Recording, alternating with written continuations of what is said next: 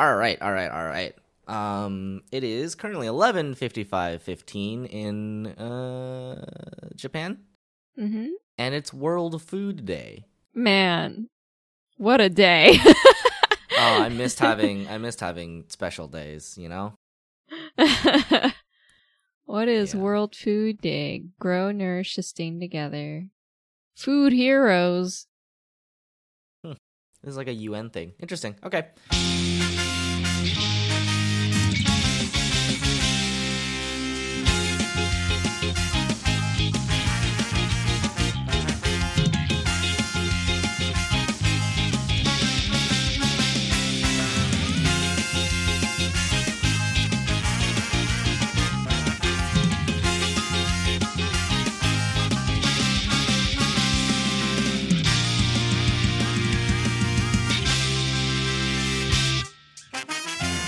Hello, everyone, and welcome to the Atcast, a podcast for the study of modern visual culture. I'm your plucky young protagonist who flies underneath the radar of the oppressive governmental system that uses our very mortal, real mortal lives for entertainment. Soup.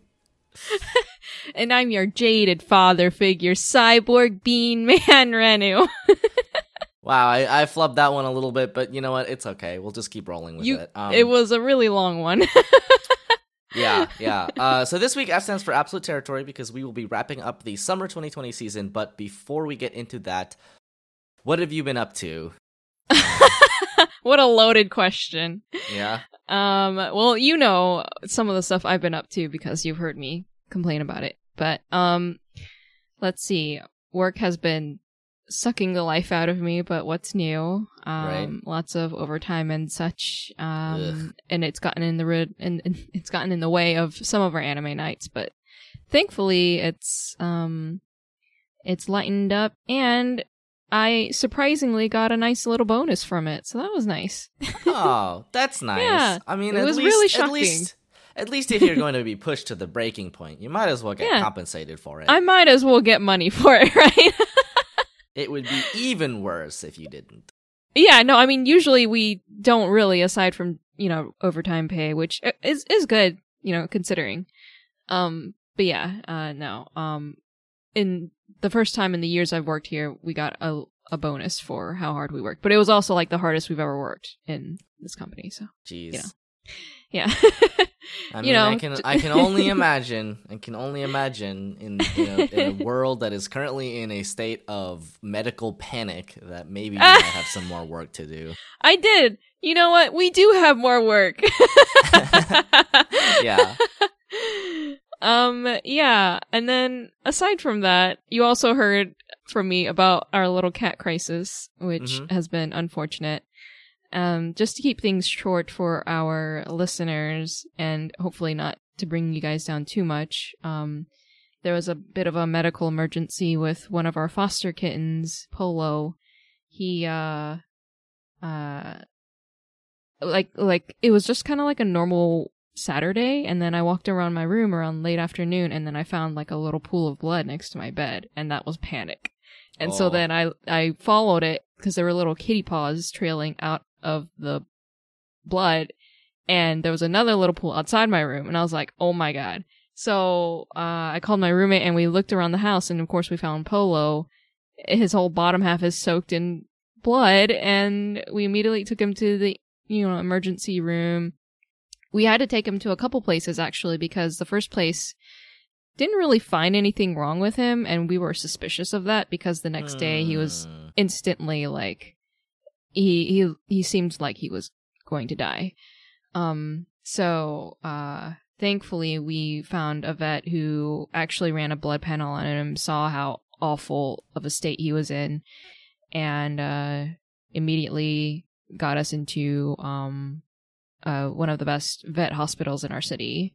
And so they've been taking care of him and he's been with them ever since. Um so he's been in there for about half a week now um and thankfully today actually they told us that he's no longer in uh he's no longer critically ill which means Mm. that he's no longer in need of like emergency emergency services right um but they're keeping a close eye on him and they're monitoring him every day Uh, so um, hopefully, if things go well, he'll continue healing up and he won't need surgery. But ultimately, the cause was somehow he got a tear in his urethra, and Oh.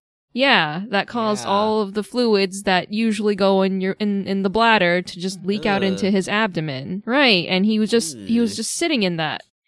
Um, so we have no idea how it happened. We have been, you know, asking the vets every time, like, have you found, have you gotten any closer to finding like a, an answer? Because we didn't find any evidence and we didn't hear any noise or anything that would lead us to believe like he had like some kind of freak accident or something that would cause it to tear. Mhm. Um, But yeah, uh, so, um, hopefully he'll get to a point where he can just kind of let it heal on its own because it's apparently not that huge of a tear, but it will take some time to heal. Um, and they don't want to like go in there with surgery because that might, um, scar up the tissue and because the urethra is such a tiny little tube, it might close up that tube and it'll give him difficulty for the rest of his life if, uh, they have to continually like remove the scar tissue and stuff like that. So, um, yeah, um, it's been a very trying week. Um, I've learned, uh, that, uh, I look like I, I got stung by 10,000 bees when I've, when I am panicking over a kitten because my face was super swollen over the weekend. Um, but yeah, no, I, I am optimistic that he'll continue healing up and doing well. So hopefully, uh, nothing super crazy happens. Mhm. Um, and then aside from that, I've also been trying to work on Inktober, but it's been very difficult running around in the chaos of trying to help our kittens. So Mhm. Of course. I'm really far behind. um, hopefully yeah, we're we're can, halfway uh, through the month, so Yeah, yeah. I uh, I need to catch up. So that, there's that, and that's that's been my horribly busy month, half a month. Oh, Yep. wow. There, there Yep. we go. There we go. yep. I didn't have much to talk about last time, but then it all hit this time. I guess. I guess so. I guess so. oh, and it was my birthday recently. so Ah, that was happy fun. birthday! I didn't know Oh, that. thank you. why? Wait, why didn't I know that? I don't know. Oh, I feel like I've I've done you. Because- I've done you no, wrong.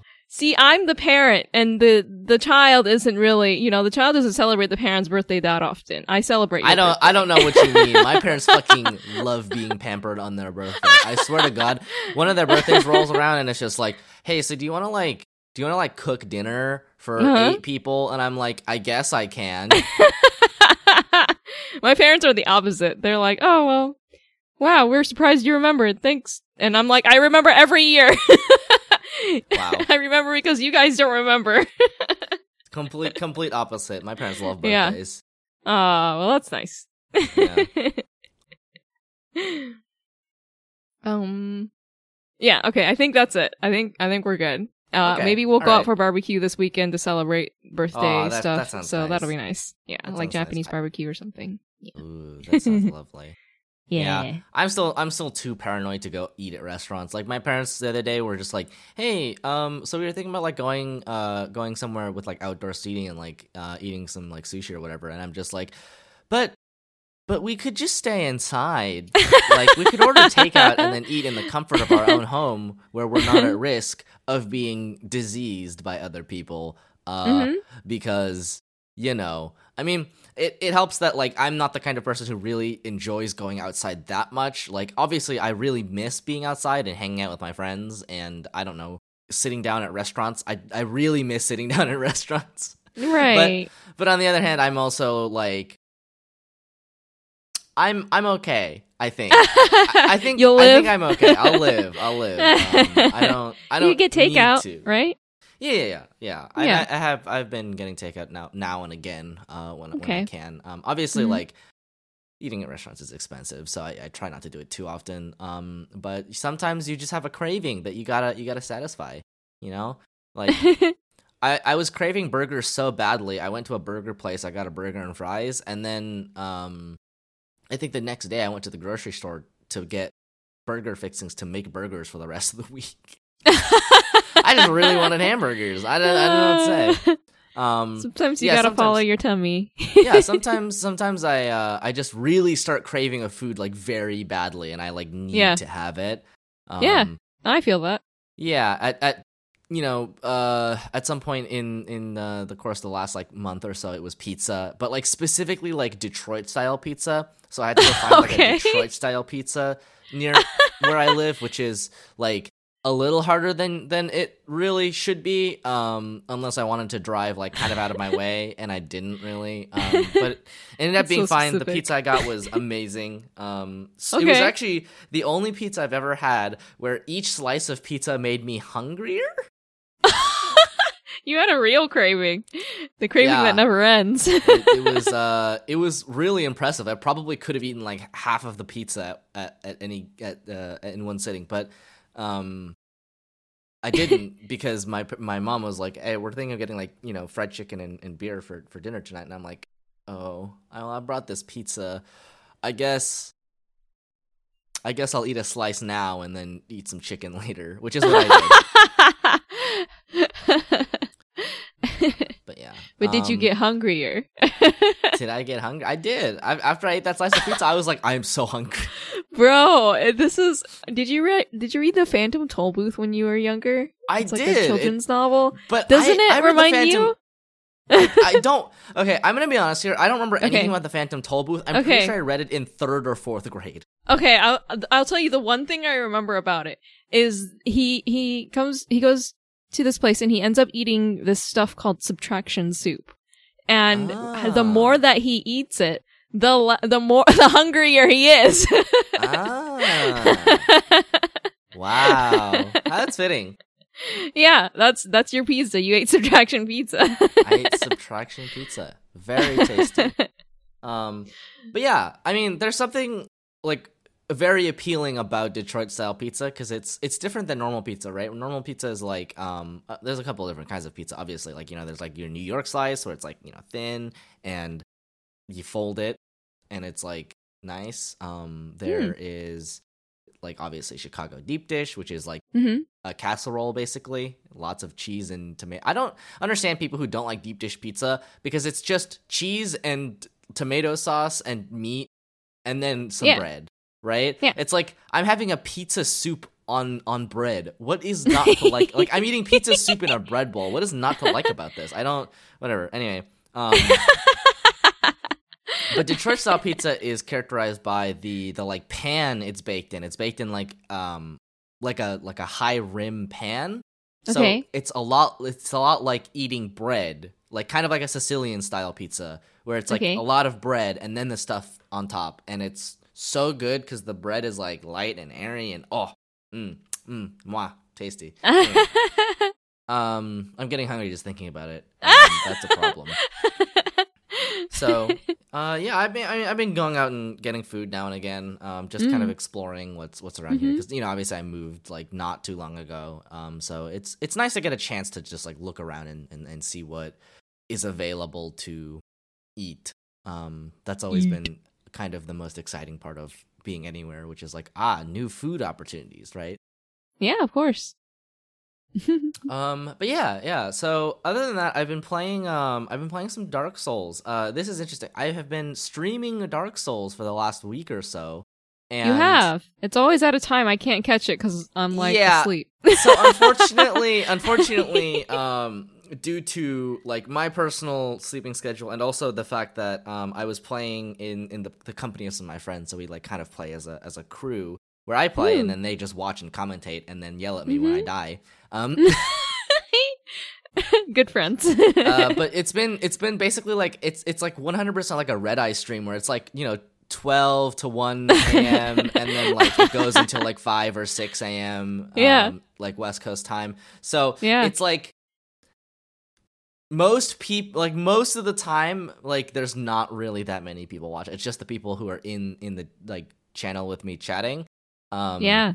but sometimes like sometimes like somebody will will come in and watch and that's that's pretty cool um sometimes some of my friends swing by before they have to like start working for the day which i think is really funny um Yeah, 'cause I thought about on- doing that. yeah, because because like most everybody I know at this point lives at least one or two time zones ahead of me. Yes. Right. So, I mean, really, by the end of the stream, people are like waking up to go to work. So- Right. So um, I, I think that's uh, I think that's fun. But yeah, um, I I actually finished Dark Souls the other day. So oh, congrats. the uh, at the time of recording, which is the um the fifteenth. So we uh, we finished it last night. Actually, um, actually technically this Ah. morning. If if you want to be particular about it, um, I finished Dark Souls, and um, I gotta say, I had a really good time playing it, and I probably am going to move on to streaming something else that's not Dark Souls. Um, at least for the time being, I'm I'm planning on playing the next two games, like Dark Souls two and then Dark Souls three, um, and then like probably Sekiro after that, because you know Bloodborne isn't on PC yet. Ah. I'm praying. Um, but I don't own it is the thing. Uh, and I don't want to buy it for forty dollars, so uh, I'm just going to wait until like the, the sort of like winter holiday sale on Steam, Yeah, and then pick it up around. then. Mm-hmm. Um, but what I did find out was because you know obviously I've been having a good time streaming, so um, I think I'm probably gonna do a little bit more of it. Um, what I found out was that uh, there is a Sega sale going on. Sega. So I bought Yakuza Kiwami and Yakuza Oh! Kiwami 2 Oh, wait. for $25. Have you played Zero? Uh, I haven't played Zero, but I watched somebody play through all of it. So Okay. um i'm i'm aware of what happens in in yakuza Okay. zero so I, I have i have the base i have the very like ground floor basis okay. of yakuza Okay. All right. um Um, I will Yeah. argue that Zero felt a lot more fun for me to play versus the Kiwamis, but that's because it's a much bigger game. You know, oh it has like a lot more Okay. like mini games and stuff in there and quests Sure, and all that. sure. But yeah, Yeah. um, Kiwam the the Kiwamis are fun too in a Okay. different way. Yeah. yeah um yakuza zero is it looked pretty fun um Yes, when I, it's when very I watched fun. it being played. Uh, Mhm. and I mean, I wanted to play something that had some kind of story and didn't require me to like solve puzzles or It has anything- a story. yeah, it has a story and I can beat people up in it and Yes. honestly that overall seems like kind of a good time. So I'm probably Okay, uh, okay. I'm probably going to start streaming Yakuza Kiwami uh, at some point if if I haven't already by the time this episode comes out. Um actually probably I won't have started it by the time this episode comes out if I'm thinking about the timeline correctly. Um because I'm doing I'm so stuff this happy weekend. So. you're gonna Um, experience it firsthand. Yeah, I might I might uh I might not do it at like uh weird hours so that normal people can tune in. Um I think that would Me? be interesting. I can watch it. yeah, you might be able to watch it. Um it's funny cuz like really the prime hours for you are like the the sleepy time hours for me. It's like because I I get up at like 4 or 5 p.m., right? Yeah. So by the by the time you are like done with work and like um have kind of like made dinner and stuff, it's like siesta time for me, right? It's that like Siesta. it's that like pre-lunch like wave of drowsiness where you want to take a nap. So um you know, that's uh, really that's that's a problem with me and not not with you, a person who lives on a normal regular sleeping schedule for human beings. Um but yeah, I was uh I was interested in starting it, so I'm gonna probably Cool. be starting Yakuza Kiwami. Um, Heck yeah, point. dude. Yeah, Yeah. Uh, other than that, I have officially, um, and I, so I think I think that this, yeah, the timeline works out that I didn't talk about this, but I f- I finally released that essay about VTubers that I was working Ah. on um Cool. for forever. So Yeah. uh, if you want me, if you want to see me talk about VTubers and like, and I, it's a very like surface level kind of uh, overview. Um, admittedly, I think it's a little deeper than like most people who look at kind of VTubers. Um, but like, uh, I'm not really going super in depth on things. I'm just kind of going the very like you know barest level underneath the surface.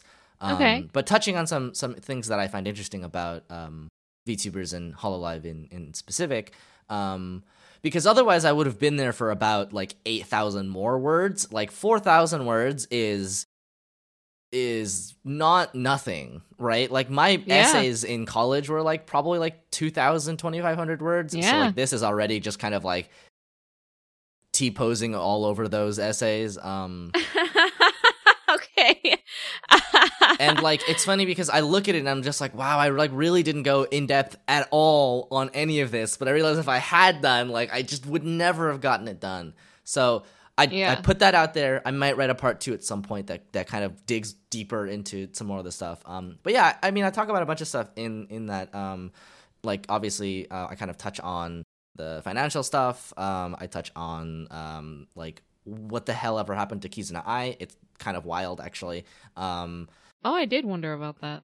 yeah, yeah. Um, basically, there was like a scandal. There was some other like VTuber uh, scandal, like stuff, like exploitation stuff that was happening that was um interesting. Um, but was completely uh outside the realm of like where VTubers kind of stand now, which which is Mm. funny. Um, because that was around the time when VTubers were a thing in Japan only and not really in the Mm. West, and now they've Mhm. really caught on here to the point where you know Western streamers are adopting VTuber uh, avatars because it's yes. you know I mean there's many Mhm. reasons for it right I, I I talk about that too I kind of talk about like identity stuff like what what does authenticity mean um when you're a streaming personality uh I touch on incels obviously like I, I talk about incels in relation to VTubers because I think when you ha- start to conflate real life and fiction in a way where you know people are acting as characters um especially if you are somebody who doesn't speak Japanese and you're watching people like people who are like vaguely the idea of women um but not because they're they're technically v VTubers so they're like Mhm. 2D anime so it's like kind of like this weird space where like a lot of really uncomfortable and then there's like there's like yes. this whole subplot about um the uh about like Chinese nationalists like like Chinese What? Communist Party nationalists what? um, because Chinese Communist Party nationalists, which are different from Chinese nationalists, as I found out, um, are very, very, very concerned about the existence of Taiwan okay. and Hong Kong, right? Because Right. because to a Chinese Communist Party nationalist, those are those are Chinese territories. Yes. Like Right. those those belong under the sovereignty of China. Meanwhile, you go to one of those places and they're like, "Yeah, this is like this is Taiwan." Like Yeah. We we are a country separate from China. we are we are a country. Yeah. Please recognize us as such. Yes. And China is like, mm, "Nah," and you know, England is Right. like, mm, "Nah." Right. right. Yeah. So uh, it's a very kind of fraught political situation that like really is only a problem um realistically speaking if you have uh sort of financial interest um or investment in in China um which HoloLive does have because they have Chinese talent right so when you Oh. um so basically uh the the scandal and I, I promise I won't talk about this for too long um but I didn't go into it in the essay really that much because it just happened when I was writing it like on the morning Okay. that I was gonna put it up but like basically um some VTubers got in trouble some of them are suspended right now um like they're Ooh. on like suspension because uh Chinese Communist Party nationalists got really really upset because they showed YouTube analytics and those YouTube analytics um say Taiwan. They acknowledge the existence of Taiwan. Oh so they got my god. super super upset about it. Um and normally that would be like that would be like whatever right? Because like it, it's the internet right? Um Uh, no, you, not you don't have to listen to, to people like that except except for in the case where nationalists are always the most dangerous like types of people and you have chi- uh, chinese talent that lives in china that could very easily be doxxed by someone dedicated Yeah. enough right Yeah. so i mean it is kind of a fraught situation Oh. where um you you you're like i wish you hadn't done that like i wish you hadn't suspended people for um accidentally using YouTube analytics to say that Taiwan is a country, which it doesn't even do, by the way. They got upset over nothing. Um, right. Uh, it, said- always it doesn't is like that. countries; it says Yeah. geographies. Right. Apparently, so like, really, this was just they got upset over nothing, as Right. nationalists tend to do, obviously. As as Um, it is, yeah. yeah, yeah, right. Um, as as any kind of um fanatics tend tend to do, they will defend whatever whatever hill they want to die on to the death. And like it's it's so ridiculous to the point where one of the one of the like biggest translation channels for Hololive content was like, hmm. Well, you see, I think they should have gotten a, a worse punishment. I think that, yeah, yeah. So, like, it's like I think that you should fire the the VTuber who did this, which they obviously wouldn't do because um, the VTuber in question was was Kiryu Coco, and she makes the most money on YouTube. Period. Uh-huh. So like they're not gonna fire her. That's just that's just not gonna happen. Um, and so basically this this YouTube channel was like we're we're gonna strong arm you. Uh, Cover Corp. We're not to translate any of your content anymore. We're going to private all of our our translation videos until you comply with our demands, which was I honestly think the silliest thing I've ever seen in my life. Because Oh if you if you go to a bunch of people who support 2D anime waifus that stream and you're like you either choose them or me, what did you think would happen? Like, in what fantasy world do people actually choose to support you and not the actual talent? I don't Right. understand the like logic, the logical leap here. And so anyway, that Right. translation channel doesn't exist anymore because everybody decided, lol, we don't need that. What what are you Whoa, talking about? Yeah. Right? Um, Yeah. And it's like it's like simultaneously very very funny and also like somewhat upsetting because you know that you know that like at least half of the people who are like lol lol by are definitely people who are completely super racist against China as a as a concept and not just the CCP, which is like a very important distinction to make. Even though those two people find themselves on the same side more often than not, it's like I hate that I have to agree with you because you're right, but you're being really shitty about why Mm-hmm. right it's like there's Yeah. there's definitely people who conflate the the existence of china as a country and the ccp which is not necessarily Right. like good because there's Right. also people that live in china in fact quite a Exactly. lot of them right there there um, are quite a few Chinese victims of certain CCP activities right right so you know that we never hear about. So it's just kind of like i i like i agree with you that this is silly and that we obviously like why why would we ever support somebody who was who was just like you either choose the talent or us and it's like well yeah we're gonna choose the talent what did you expect Right. right. without the talent you won't have anything to translate What Exactly. talking about right. and and on the other hand i'm just like okay guys can you calm down your racist boners for a second please like i it's it's just one of those things where like people will find any excuse they can to be as shitty as humanly oh, possible oh yeah, absolutely. It's it's they'll Yeah. find any kind of justification for whatever um, you know wild opinion they have.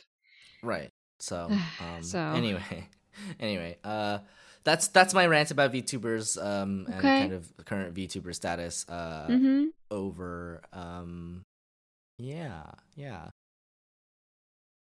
Shall we talk Yeah. about anime? I guess. I mean, really, realistically speaking, we could probably just pad out another like ten or twenty minutes talking about whatever we need to, because like we only actually watched like three or four shows this season. Oh, you know what? I do have something else to talk about Okay. Anime ahead. related though. Um, I've been watching more Cooking Master Boy, but I watched, but I started watching the the OG one, right? The the one that Uh-huh. came out in the nineties, and um, it taught me how to properly cook bok choy. oh, wow. Apparently, That's I've been cooking it kind of weird, like not, not entirely correct, and Okay. so. Um, I followed. I basically remembered what they did in in the episode, and then I did it, and I was like, "Wow, this tastes better." I did it Okay, tonight. okay. yeah, how how how uh how am I cooking it wrong, Renu? Tell me. I me. well, I I was cooking it wrong because I skipped the entire step where so you're supposed to have two pots, right? One that's ha, that has boiling water and one that has heated oil.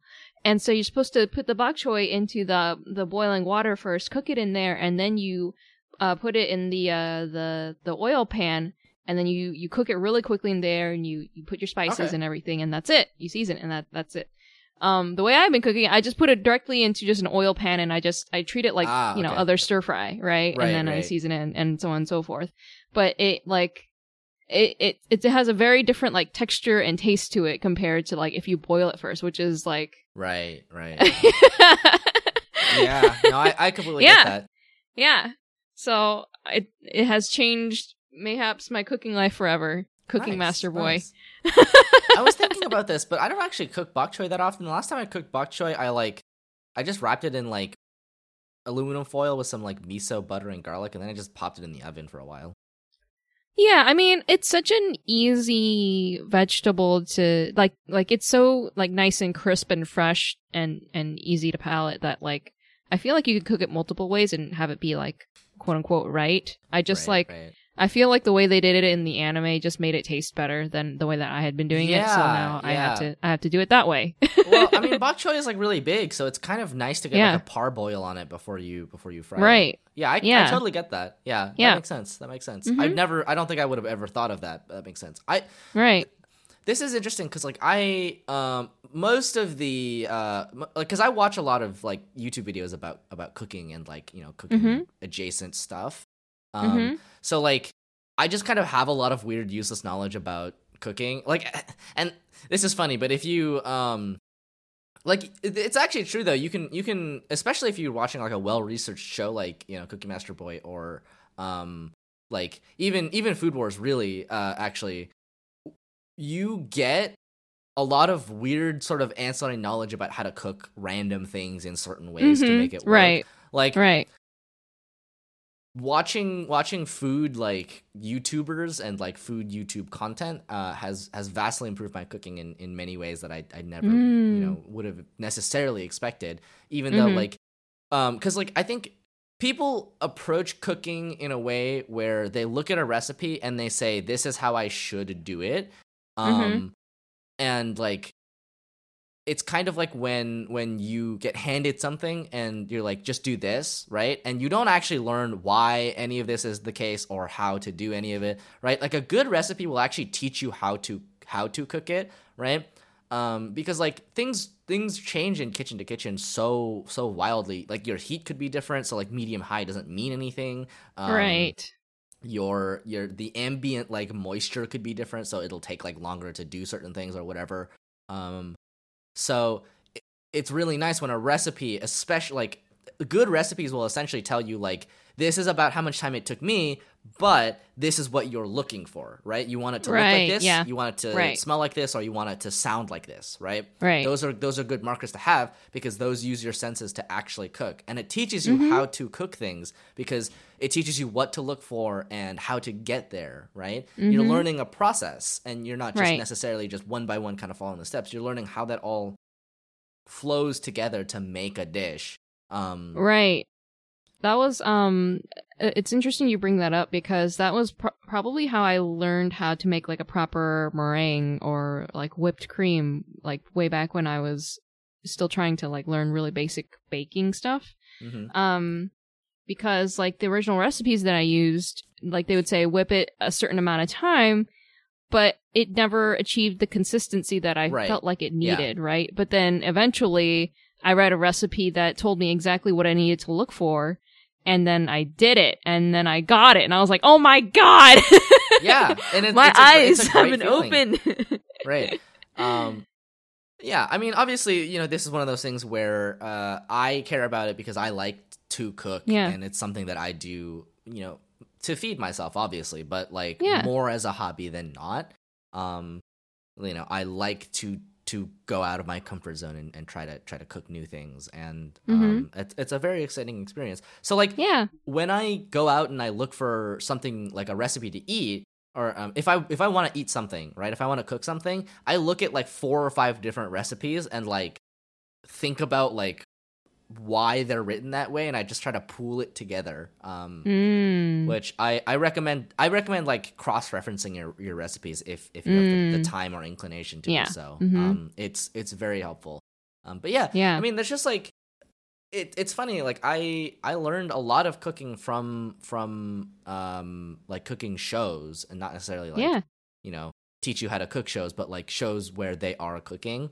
Like, Yeah. you, you, you just learn like a little thing here or two, right? And you're just like, Yeah. ah, now that's in my brain.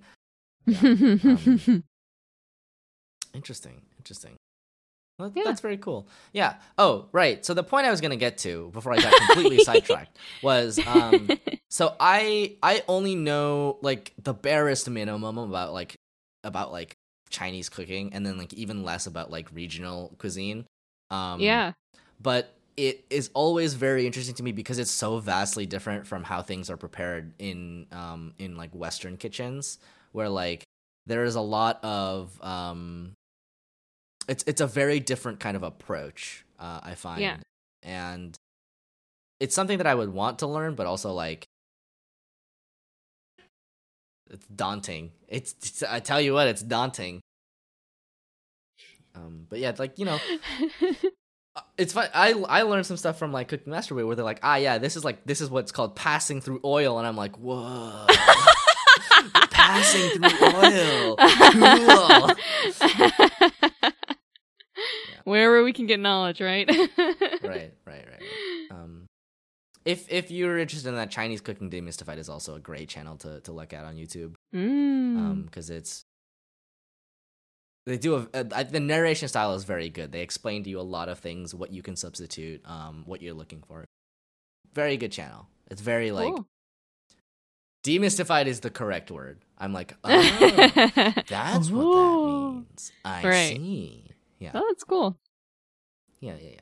I mean, also, also part of the problem uh, with like um, cooking Chinese food is obviously like not all grocery stores stock Chinese ingredients. So I would have to go to a. Chinese grocery store or Yes. in like an Asian grocery store, and then Yeah. And then I would have to buy all the ingredients. Which Yeah. I mean, granted, once I had like the sauces and condiments, I would I would be Gucci. But like, It is mostly the sauces and condiments, yeah. yeah, but like then I would have to go out and, and buy all those things, and it's like ah, Just those make are- one big trip. Ugh. Yeah, I, I hon- honestly, it's like one big trip, and then you're you're kind of set for a long time because that stuff just doesn't go bad. Yeah, the only thing you would need to restock on is like if you wanted to get like tofu or certain Chinese vegetables, you know, that kind of stuff. But Right, right. even tofu you can get in regular American grocery store, you know. That's yeah, that's that's true. Yeah, That's or you could you could get like the the rarer kinds of meats and bones and stuff from Asian grocery store too. Like if you want to make like a pho broth or something. Mm, Oh yeah, yeah, yeah. That's yeah. Yeah. Um. So that that's kind of uh that's kind of uh my thoughts on cooking, I guess. Um. Speaking of oh god, speaking of cooking, it's absolutely fucking wild to me. I don't know if you've been keeping up with this uh whatsoever, but Bon Appetit Bon Appetit completely exploded, and like Yeah, where's it? Where is it headed now? Because all I heard was the initial outbreak of the drama, and then yeah, I didn't hear anything else. So the thing is that like um Bon Appetit completely fell apart because um one of the one of the uh uh chefs in the test kitchen was like hey i'm not being paid for for video appearances uh, appearances and also my salary sucks right? Because like Yeah, she was basically in a junior position um making like $60000 a year in new york city like in the middle of new york city. So like that's no Gucci, first of all. Um, New York is one of the most expensive places to live in the world, behind San Francisco, of course. Um, but that's because San Francisco is is impossible to live in. Um, Right, but it's like um so it it came out that only certain chefs were being paid for their work um on video and none of the chefs who were being paid for their work on video um were like not white, right? Like basically they were only paying the white people, which is yeah, um really bad actually that's like really really bad actually that's Yeah. that sucks right Yeah. and so you know she came, basically um Sohla came out and said like hey this sucks and um also our editor in chief uh needs to needs to resign because a, a photo of him in brown face uh popped up which was like also just kind of absolutely wild. Um and what happened after that was they renegotiated their contracts with Condé Nast, which is Bon Appetit's um, parent company, okay, and tried to come to an agreement about being fairly compensated. And really, the end the end of that whole debacle was that they just they just wouldn't offer them anything worth taking, right? Because like huh? even if they were going to be offered better salaries and and um, a, a wage for um, or like um, you know commission or whatever for video appearances, like they they've still been kind of shafted by the the upper management at the company for like years now, right? Mm. So like it, it, it would take a lot more than just like you know a little bit more money to to take that right? Um, right. it's one of those things where obviously you know you have sympathy for the people who are um and and like this is something that Sohla has come out and said in interviews where like you're you feel like you should be grateful for the opportunity even though you know you're being exploited and you keep thinking if you stick with it maybe like maybe something will come down come, down line for you. And Right. of course the upper management doesn't care so it never it never will. Like the entire structure of the company is is built in a way to exploit people right Right. so Right. Sohla and um most uh basically um it was Sohla, Rick and um uh Priya who left um as well as some of the the kind of like other uh, contractors or freelancers or, or, or whatever. I don't know what the exact like employment status uh, is, but basically like there was a mass exodus of, of almost all the people of color in the Bon Appetit Mm. test kitchen. And you know, obviously part of it was because they weren't being offered a fair wage uh, or compensation, et cetera, et cetera, et cetera. Um, but the terrible, terrible thing is that right after, like, pretty much like right after that, videos stopped coming out because Bon Appetit was like, oh god, we can't put out a video now, like, you know, yeah. I mean, obviously. and just recently, just in the last week or so, they released a video about the new Bon Appetit test kitchen with a new host of hosts and new faces and et cetera, et cetera, et cetera. Like they're just they're just checking Oh. diversity boxes at this point, right? Like these, oh. I don't I don't malign anybody for taking the opportunity, obviously. Um, but I as a as a person don't want to support the company itself anymore as as a result of that, right? Which sucks cuz like, you know, it, we had this really cool nice thing that was like getting us th- through the the terrible biting months of of quarantine and then it just didn't exist anymore because they couldn't be bothered to pay their talent what they were worth. And like I can't overstate this enough. It is so important that that people are like valued, right? yeah. If you are constantly devalued, like that causes damage to you as a person that cannot be financially compensated for, right? It is it is something that will grind and like wear away at you for the rest of your life. It will take a long time to kind of get any semblance of self-value back, which is terrible and like just kind of how American society functions really at this point, which sucks.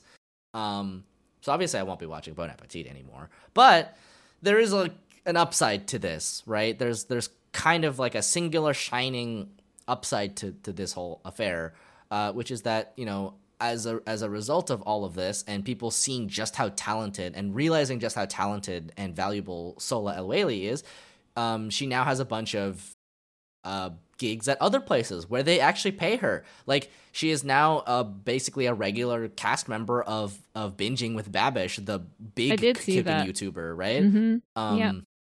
and she's like being paid like fairly, presumably. Um, I think the the contract negotiations is, is quite generous in her favor. Um, from from what I've heard, and Right. she has a lot of creative control. She's not just a side character, right? Right. Which is great because Yeah. people shouldn't be side characters. That's not how you should treat people.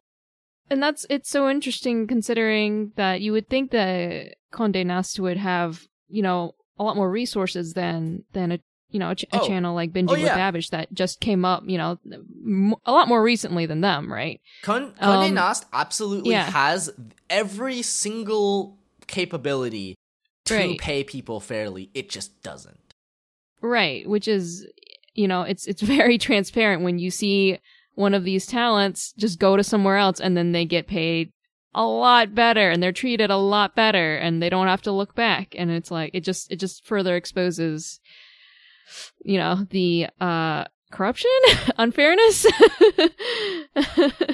there is actually like a, a big systemic issue at, at play in in Bon Appetit, like in the kind of microcosm of Bon Appetit, that is indicative of the larger kind of problematic structures that exist in in the the rest of the world, right? Mm, Um, it's not an isolated incident. This is just how people are treated everywhere, right? And it would be, it would be very cool if people like recognize that, right? Also, yeah. um where people are exploited in ways where people might not initially know. Oh, Christina Chaey.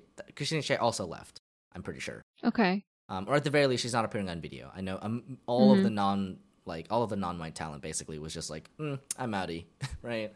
Um, mm-hmm. Which which obviously sucks because they were really like lovely, talented people um, who had a lot to offer, and they were just never given the opportunity, and they were never compensated for essentially being second fiddle to people who were much less talented than they were, right? So, mm-hmm. you know, it's it's kind of a shame because we we had something really nice and all like really like it just shows how resistant structures are to change, right? Where like that coming out was like the real possibility for for a real negotiation about like how to change a structure to be better than it currently right. is and they just decided well we're just going to stick with you know what what we're comfortable with right? We're just going to keep exploiting people who need the opportunity quote unquote they need the exposure to to you know um make it because like it's really fraught being any any kind of person with a job really. Like when your job security is so like heavily tied up in doing what your employer asks of you it just it's so constricting right? You have no freedom yeah. whatsoever. It's really quite awful really quite awful. Um mm-hmm. so basically bon appetit exploded and collapsed under its own weight because Conde Nast could not be bothered to not be racist enough. To not be not racist enough i should say. Yeah. All right. Um I don't know. Like, I don't know if I could ever support Bon Appetit again unless they really like showed like, hey, this is like the concrete changes we're making. Um, and none of them really have been have been good enough, which is, uh, boy, it kind of like really doesn't make you that that stoked about the November election, does it? Huh? it really, really doesn't make you super stoked about it hey, at all whatsoever, huh? You know, get stoked on voting. That, yeah, that's all get stoked in voting. And if voting doesn't work, well, there's always revolution. Speaking of revolution, no. let's talk about anime. Um, I think I think it's the about time we start talking about anime. Let's talk about Decadence, right? Because I think I think I have the most okay. to say about Decadence, probably. Okay. Um, so Decadence is fucking wild. also, um, in line with our revolution discussion. right. So whatever you think decadence is after watching the first episode, it's not. yeah.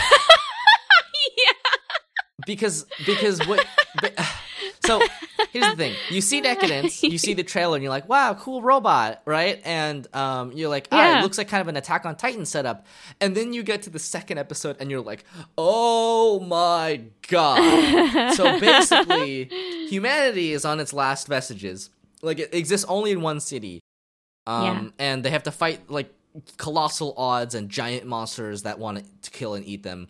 But it mm-hmm. turns out that all of that is a fabrication by the system, which is uh, a, a, large governing sort of uh, AI in space. And yes. it essentially runs this super tightly packed, efficient, like maximum efficiency system for cyborgs, who are the only like basically remaining uh, species other than like the one group of humans um, on Decadence, which is what they call the big city.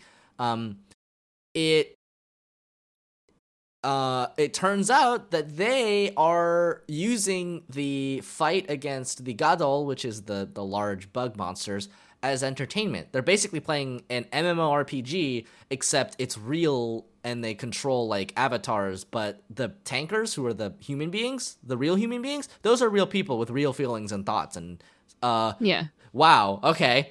Here we go. Here we go. And what happens is you get uh you get this um relationship that that um this like very like father daughter relationship that forms between uh, Kaburagi, which is like this old jaded you know top uh, MMO player, and um, Natsume, who is who is this like young plucky girl who has uh like she's she's um not assigned to be a uh, a fighter, but she really wants to be a fighter so that she can you know save people. Um, and it's basically everything about it is so wild because it goes in like directions that I just like didn't think it would. It touches right. on things I didn't think it would, right? Right. And all of it is like what? This anime is so good.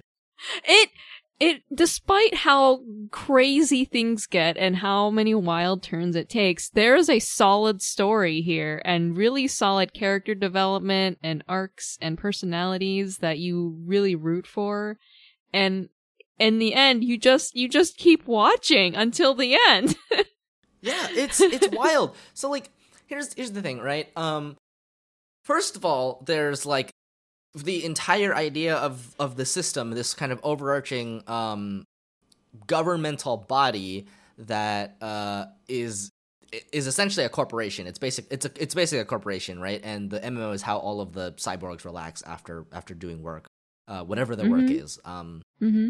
It kind of depends. Um, that's not really clear, but it doesn't matter because the system essentially maximizes for efficiency. So, like every yeah. cyborg is a part of the system. Um, they're all big yeah. building blocks that make up the system, and they all, you know, go and they they obediently do their their jobs, and then they maybe relax afterwards, right? If that sounds familiar to you, that's because that is the the capitalist working day, right? You go to work, you do your work as a cog in the machine, you go home, and then you play video games. That mm-hmm. is yeah. That is not subtle, right?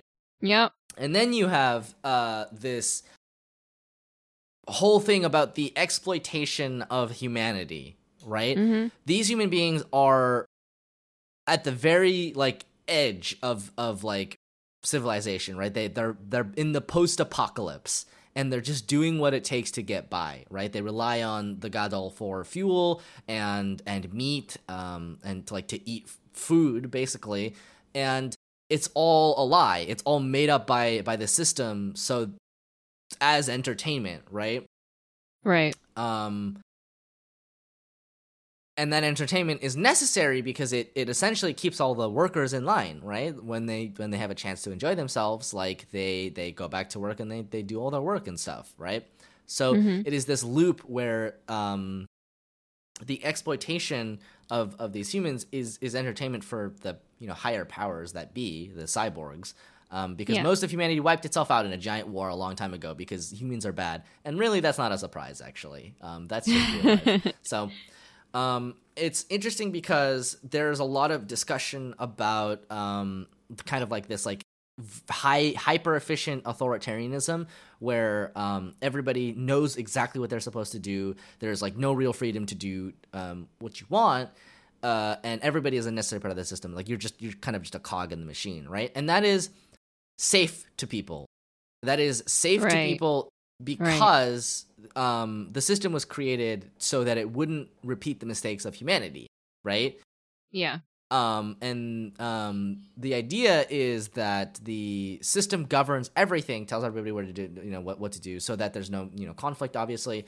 Um, but that's an authoritarian system, right? Like that's that's just like the corporation tells you what to do and then you do it and then they give you the fuel you need to stay alive by the way this is not a subtle metaphor like they literally pay you in the fuel you use to stay alive as a cyborg.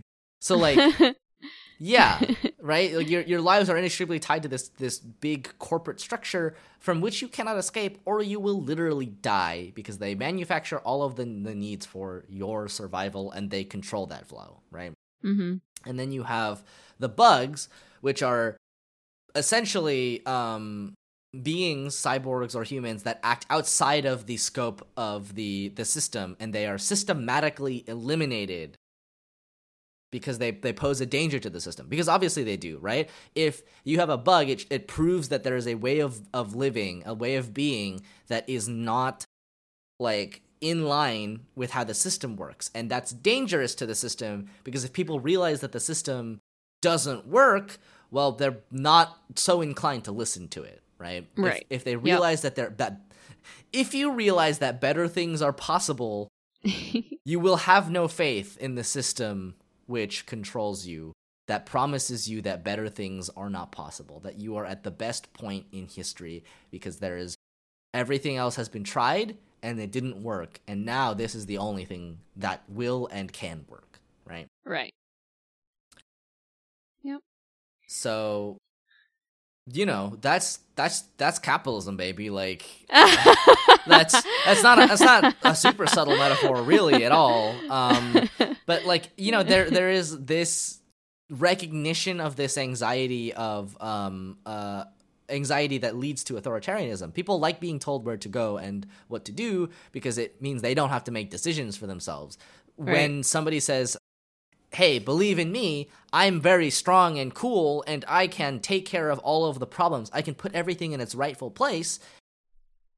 That is comforting to people because they don't have to do it. That but that that Right. is authoritarianism, right? Yeah.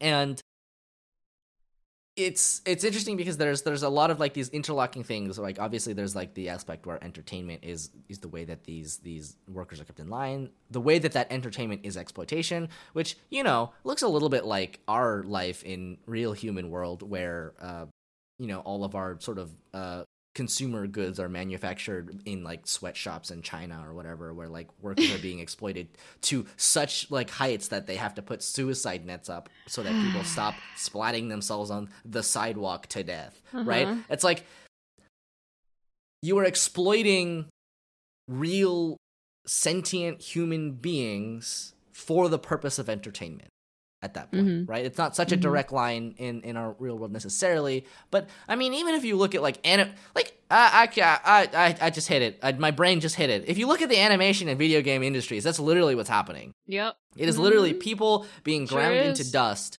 Yep. to produce entertainment for you Yep. and like if you look at the the first or second episode i don't remember what it is at this point um where like you can see this disconnect between the players of the mmo who are like looking at the, the tankers who don't know that this is all a fabricated game or, or system and they're mourning their dead because their friends died right Yep. the, the people that they Mhm. care about just died and they, they have this kind of like um you know uh funeral sequence where they're like saying goodbye and the the people who have no investment in that don't realize why that's important and then like right. You have all this kind of other stuff about um uh like when the tankers get together they can accomplish things that are outside the scope of the system that it does not expect. Like when they use all of the housing kits to patch a hole in the wall that was supposed to be used for like an event right? You would never expect the npcs of your game to fix the event that causes like something that supposed to be happening right? But they did because somebody was able to get them to organize. So you know the solution obviously here is organize and you can have a revolution. You can enact change. You can make better things happen. Yeah, and and I mean, uh, before and uh, Natsume intervened in that whole situation to get them organized, they were content to just leave it to the gears to to handle the giant hole in the side of their wall. they were like, "This is this isn't our job. This isn't our role. We we know our role. We'll stick to it." And uh to their own detriment and to their Right. and it completely lacked any sense. It's like you guys build things, you have supplies to build things, fix the hole in the wall or else the monsters are going to come in and they're like, "No, no, the the gears are going to take care of it. That's not our job." Right. It's it's too big of a hole. We can't fix it unless we all work together. Ah. yeah. Right. yeah. And then Natsume inspired them to come together and actually work on it and they were able to fi- fix it and Right. Yeah. And then- there's a lot, yeah. and then the things that Yeah. the system uses uh, accidentally create a monster that they cannot control. And so- Ah. What does the system do in response to that? Well, they just decide we'll just delete the whole thing, huh? right. We'll just delete the whole thing. It it is all it. gone, Yep. which is distressingly close to our global response to climate change, really. It's like, well, we caused this problem. It has now spiraled out of our control, and instead of doing anything about it, we're going to say, "Eh, fuck it. Let it burn." Yeah. Because somebody has to make a little bit more money. Uh-huh. That somebody is the Koch brothers specifically. anyway, um, yeah, and and like it, there's this kind of thing about um, like what what, because like I was thinking a lot about about the ending of Decadence and and what it has to say, and um, it's interesting to me that one of the central kind of pillars of the entire show is is this relationship um between Natsume and uh, Kaburagi, where like it is this this connection between two very different people with very different backgrounds and um uh really like very different uh like they're worlds apart literally. And hmm they build a relationship and they build empathy for each other because you know otherwise tankers and gears are are separate right? They're Yeah. completely separate entities. They don't interact with each other. Yeah. almost like almost at all right um but kaburagi and and natsume are a tanker and a gear who have like a real like friendship between them a real like kind of mentorship.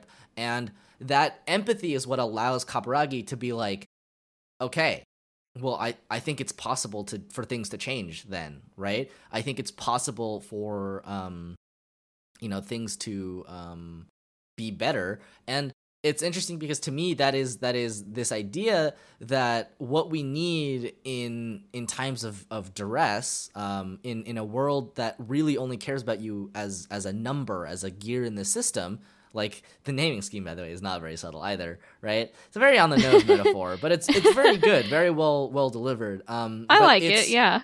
But it's empathy, right? Like Yeah. it, it is the empathy between Kaburagi and, and Natsume that that leads to him being able to see the perspective of of the tankers, to see what it's like to live in a world where you are constantly constantly on edge, constantly on the brink of complete and utter annihilation and like have to like wonder what that does to a person and what that does to a group Mm. of people, right? Yeah.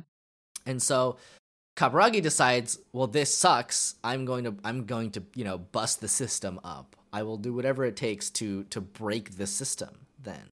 Um because you For know Natsume is a bug, right? Yeah. She she's not recognized by the system. She operates outside of it and she shows Yeah. Kaburagi that um one does not have to be subservient to the system to exist. yeah.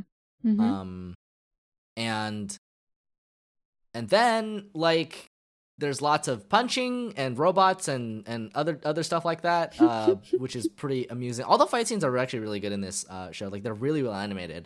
Um, I like them, yeah. surprisingly, yeah. Um, and then at the end of the at the end of the show, um, uh, basically the the system is like, um, ah, you see, bugs are also part of the system, and then it just kind of leaves off like that, and you're like, wait, what? um, and like obviously i think there there is some merit to that idea especially if you you think about um uh if you think about uh what's it called uh mark fisher's capitalist realism um the idea that like things uh, outside the system are eventually incorporated into the system of capitalism um, in ways that make them docile. Um, and it, you could either read it that way, where like you know at the end of the the story nothing has really changed. Um, I I pre- personally prefer to give it a more generous reading. I think the idea that um, really what we should do is we should change the system to suit our own needs and not just just be subservient to it. Um, is is kind of what I see happening in in the end of decadence, um, where they're where Yeah. basically they create a new society, and like this is the thing, right, about the old system of decadence. Of the old system of decadence is complete and utter stagnation, right? Right. Nothing ever changes. It's all the same all the time for the rest of time, and it takes Natsume to. Uh, it takes Natsume and, and Kaburagi breaking down the system and um and changing very fundamental parts of it, like this separation between you know the gears and the tankers, to create something new where um essentially um even if the system still exists um there is a possibility for futurity right there is a future that is being built um time is passing again like th- you're not just in Right. the post-apocalypse Correct. where, Yeah. like you're just fighting for survival you're in the post post-apocalypse where right. you're Mhm. starting to build something new right you're not just trying Yeah. to get something old back you're trying to build something new which i think is very important to look at right especially in the face of climate disaster jesus christ Yeah. It's it's kind of like the end of WALL-E or whatever. You know, like yeah they- it's very much you know it's funny it has a very like end like a very end of a disney movie kind of feeling to it which I think is on purpose because Yeah. the um the stated inspiration for decadence was wreck it ralph and there's an entire sequence that is that monsters inc door sequence but in an anime Yes. Yes. so it's kind of unsurprising to me that the end of the the series would look like would look like WALL-E, right? Yeah, yeah, and obviously, like WALL-E, um, has its own sort of critiques of uh, of capitalist culture, um, the Right. idea of consuming a world entire in its entirety, um, and- yeah. and, all I that think sort of stuff. yeah, I think um it might be worth um if I if I have you sit down and watch Psycho-Pass as well because that has obviously really similar themes, but if you imagine the system uh is at a point where it is at the end of decadence where it accepts the fact that there are bugs, Psycho-Pass explores that a lot. Um Okay, where yeah. it's a system that that accepts the reality that there are bugs and tries to optimize on that. And so it's not yeah. necessarily in an, an optimistic way, but it is a very interesting experiment. I, I've um, always been interested in to think about. in, in Psycho-Pass because it's one of the few anime that's like very explicitly cyberpunk. Um, I- Yeah, I, yeah, yeah. guess. Um, Yeah. in in, a, in setting at least. Um, ob- Yeah. I don't know how much you can be cyberpunk while also your main characters being cops, but like you know, negotiating right. negotiating the, the corrupt system as uh, Yeah. as a as a person, right, is is always Right, an interesting mhm. theme. Um, yeah, uh, that makes sense. That makes sense. I I will definitely have to sit down and watch it at some point because that's very interesting. Yeah, we maybe we could do like an episode or whatever, Sure, part of sure. an episode about it. Yeah. Um. Yeah. No. I. I think Decadence is definitely just like overall a really interesting watch. If you are on board for a wild ride but a solid character story strung throughout, then yeah, it's it's a great watch. It's so fun. Yeah, it's it's super super solid. Um, yeah. like 100%. I would I would recommend this as a really good anime, and it has some interesting things to say in its very ham. No, I'm I'm not gonna say ham fisted. It's not ham fisted because that would that It would, has a giant robot fist in it, though. it, it does have a giant fist in it, right? Ham fisted implies that it is is something that is forced. It's not forced at all. It's, It's not forced, yeah. completely into the Right. narrative and themes of the show. It just Yeah. also happens to be a very obvious metaphor, right? yes. Yes. it's it's not the kind of subtle it's not the kind of subtle metaphor that you know you you you might expect from um god i don't know like cowboy bebop i guess like cowboy bebop has Oh. pretty subtle metaphors um but like yeah decadence like promare is just kind of just like ah yeah uh we're Yeah, going to, yeah, we're gonna your face die about it. if we don't Yeah. fix the world like like we're gonna die a lot so Right, maybe maybe right. try and, and fix it in the face of uh of climate change climate disaster and eco-fascism right all of those kinds of things right anyway yeah. um those are my thoughts on decadence i probably have some more honestly but like uh i can't recall them off the top of my head and it's just best to move on right now Another essay, but on decadence. oh my, oh my. It's it's really good. It's really good. And I did I. I will say I did really like um their uh the the kind of uh sub narrative about about disability throughout decadence um about what it means to yeah, be a that was disabled person. nice. Yeah, yeah. It's always interesting when you see disabled characters in in anime because um it's not super often um and like whether the um portrayal of them is is good or not is not really something that I can answer for you. Uh, I think it's really good in this um personally speaking. Obviously I'm not a disabled person so I couldn't say for instance but like Sure.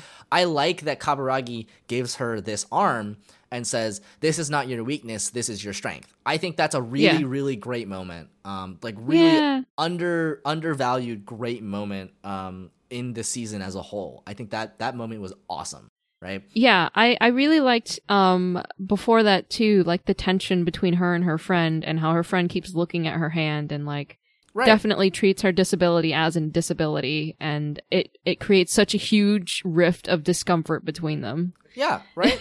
There's this difference Yeah. between somebody who essentially feels pity for you, who says like, Right. "Oh, it must be so hard to live like that. Like I don't know how you live like that." Right. And somebody who sees that and who recognizes like you have potential in you that is not only not like hindered by that uh by the, by your disability, it is actually aided by by your disability, right? Like you Mhm. have potential that other people do not have because of it right. Um, Right. And I think that that is that is kind of at least for anime that's awesome, right? In many Yeah, ways, like that's absolutely. what makes like the the disability representation in Full Metal Alchemist so good because not only are there a lot Yeah. of people with you know physical disabilities, um, because the context is obviously like they live in war they live in Wartown USA, right? Um, uh, Wartown Europe, okay. War, war, Wartown, War, Wartown, not Germany. Yeah. Um, yeah. but like, um, obviously because because like, um, it makes sense in the fiction for a lot of people to have you know physical disabilities, but at the same time, there's a very robust system that addresses it in a way that doesn't necessarily solve the issue.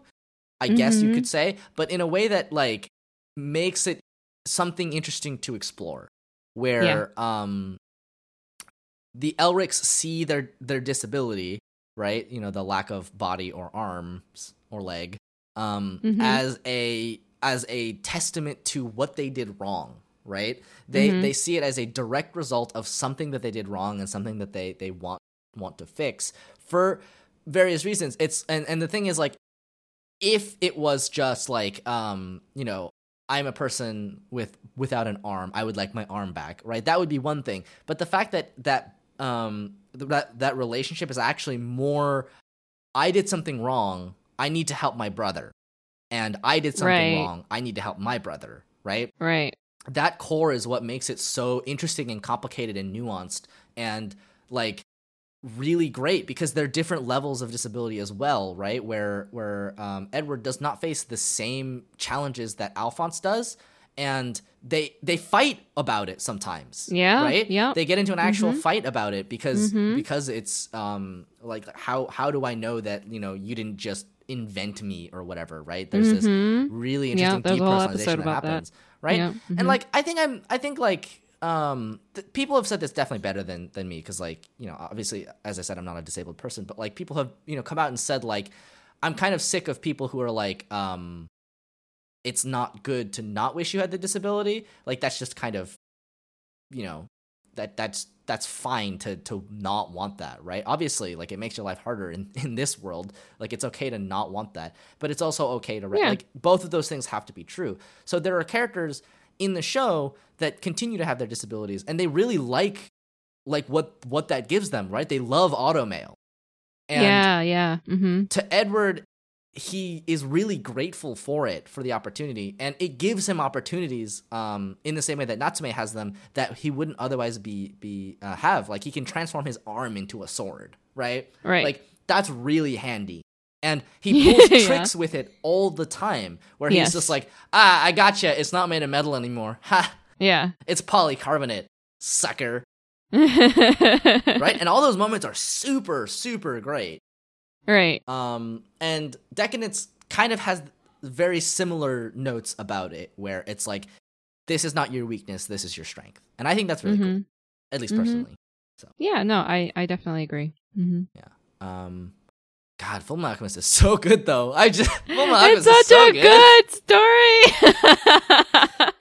God, we should just revisit Full Metal Alchemist. God, I love that show. Anyway, sorry. Um, let's talk about uh, let's talk about Fruits Basket next, I guess. sure. Um, Fruits Basket got really fucking wild. I. So I didn't, I never read the original manga, so like this is like Okay. at the this point, was new territory for you. right? This is this is at the this is at the point where like we're completely in uncharted territory for me. I have no idea what the hell is going on. Okay.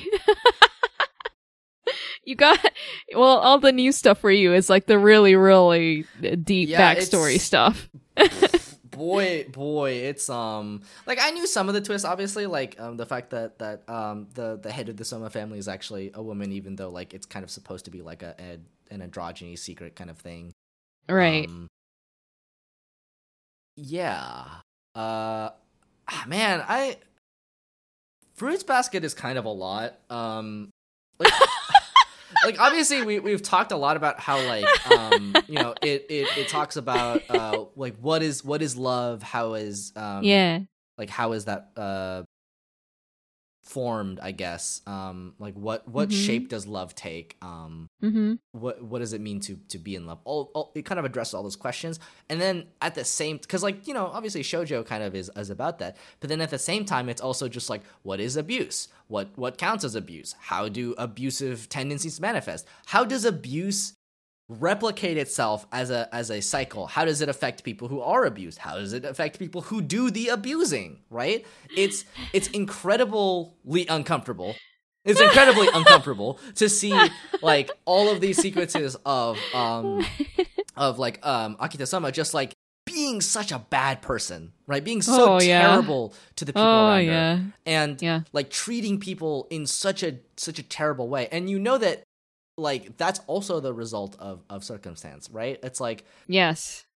you like it happens as a result of kind of growing up in an abusive structure so like you know she replicates all of all of those those behaviors and Right. they trickle down and and affect everybody else in the family even if they don't choose to continue the abuse they have ways of approaching problems and their own feelings that are not healthy and it takes a lot of work to unlearn those behaviors and to act in a way that is you know conducive to being a nice person to other people. Um and like like there's kind of and you know this kind of has to do with like the bon appetit stuff but like there's a, a large part of it where people most of them really like all of the children just don't and can't recognize their own worth their own kind of self-value because it's been so continually torn down by the the structure of the family right? It is an abusive structure. For what reason? I don't actually know. I'm i'm sure that it'll tell me later um about why any of this is happening at all why there's like a curse it can be broken though. Um i think that's really interesting as a metaphor but i I can't parse it with the information I have right now. I have to wait until I have some more to like piece it together. Yeah, yeah. they they do talk about it more. yeah, yeah. I'm sure it'll become very, very explicit. But it, it is interesting to, to look at the curse as kind of this um essentially this this like escape from the the abusive cycle um because like the thing about the zodiac cycle right uh, and and why it works as a, a as a metaphor is specifically because it's about um it's about blessings obviously um but it's also about uh exclusion and um and that kind of stuff right like Yeah. the rat is is it basically lies to the cat and that's why the cat is not part of the zodiac and that's Yeah. always a part of the the story that you're just like oh that that kind of sucks Mm-hmm. right and and the rat essentially cheats his way up there but it's interesting because um you get the structure of that story and then that the structure of that mythology has ramifications for how the characters interact with each other right like the person who is the cat is like uh w- would obviously just be like whoa hey rat why would you do this to me this sucks right and so naturally you Mhm. have you have that tension between um, yuki and kyo um, and it transforms into something else when when Toru enters the picture and she kind of changes how these people relate to each other, and I think that's that's really Yeah. interesting. Um, Yeah. it's very complicated. Like, I swear to God, I need a relationship chart to like parse this because sometimes I like I'm just like, all right, who's cousins again? Oh, Right, right. um I do like that it doesn't like it doesn't shy away from um like Fruits Basket I think is is remarkable in in the respect that it is um it treats teenagers as people who have um interiority and and complexity and have yeah. feelings and but Yeah. also are largely the result of how they grew up, right? Yes. they're still malleable they're still flexible enough to change pretty quickly um right. when when introduced to new environments and new stimuli but at the same time a large part of the way they are in the moment is because of how other people tell them to be or how they learn to be from from the people around them right Right. They're still in that kind of middle ground of trying to figure out who they are and the kind of people they want to be, but they're also um you know, very much subject to their parents still and what their parents say and do Right. and what their what uh, Akito wants them to to say Now- or do. I will say, I've mentioned this before.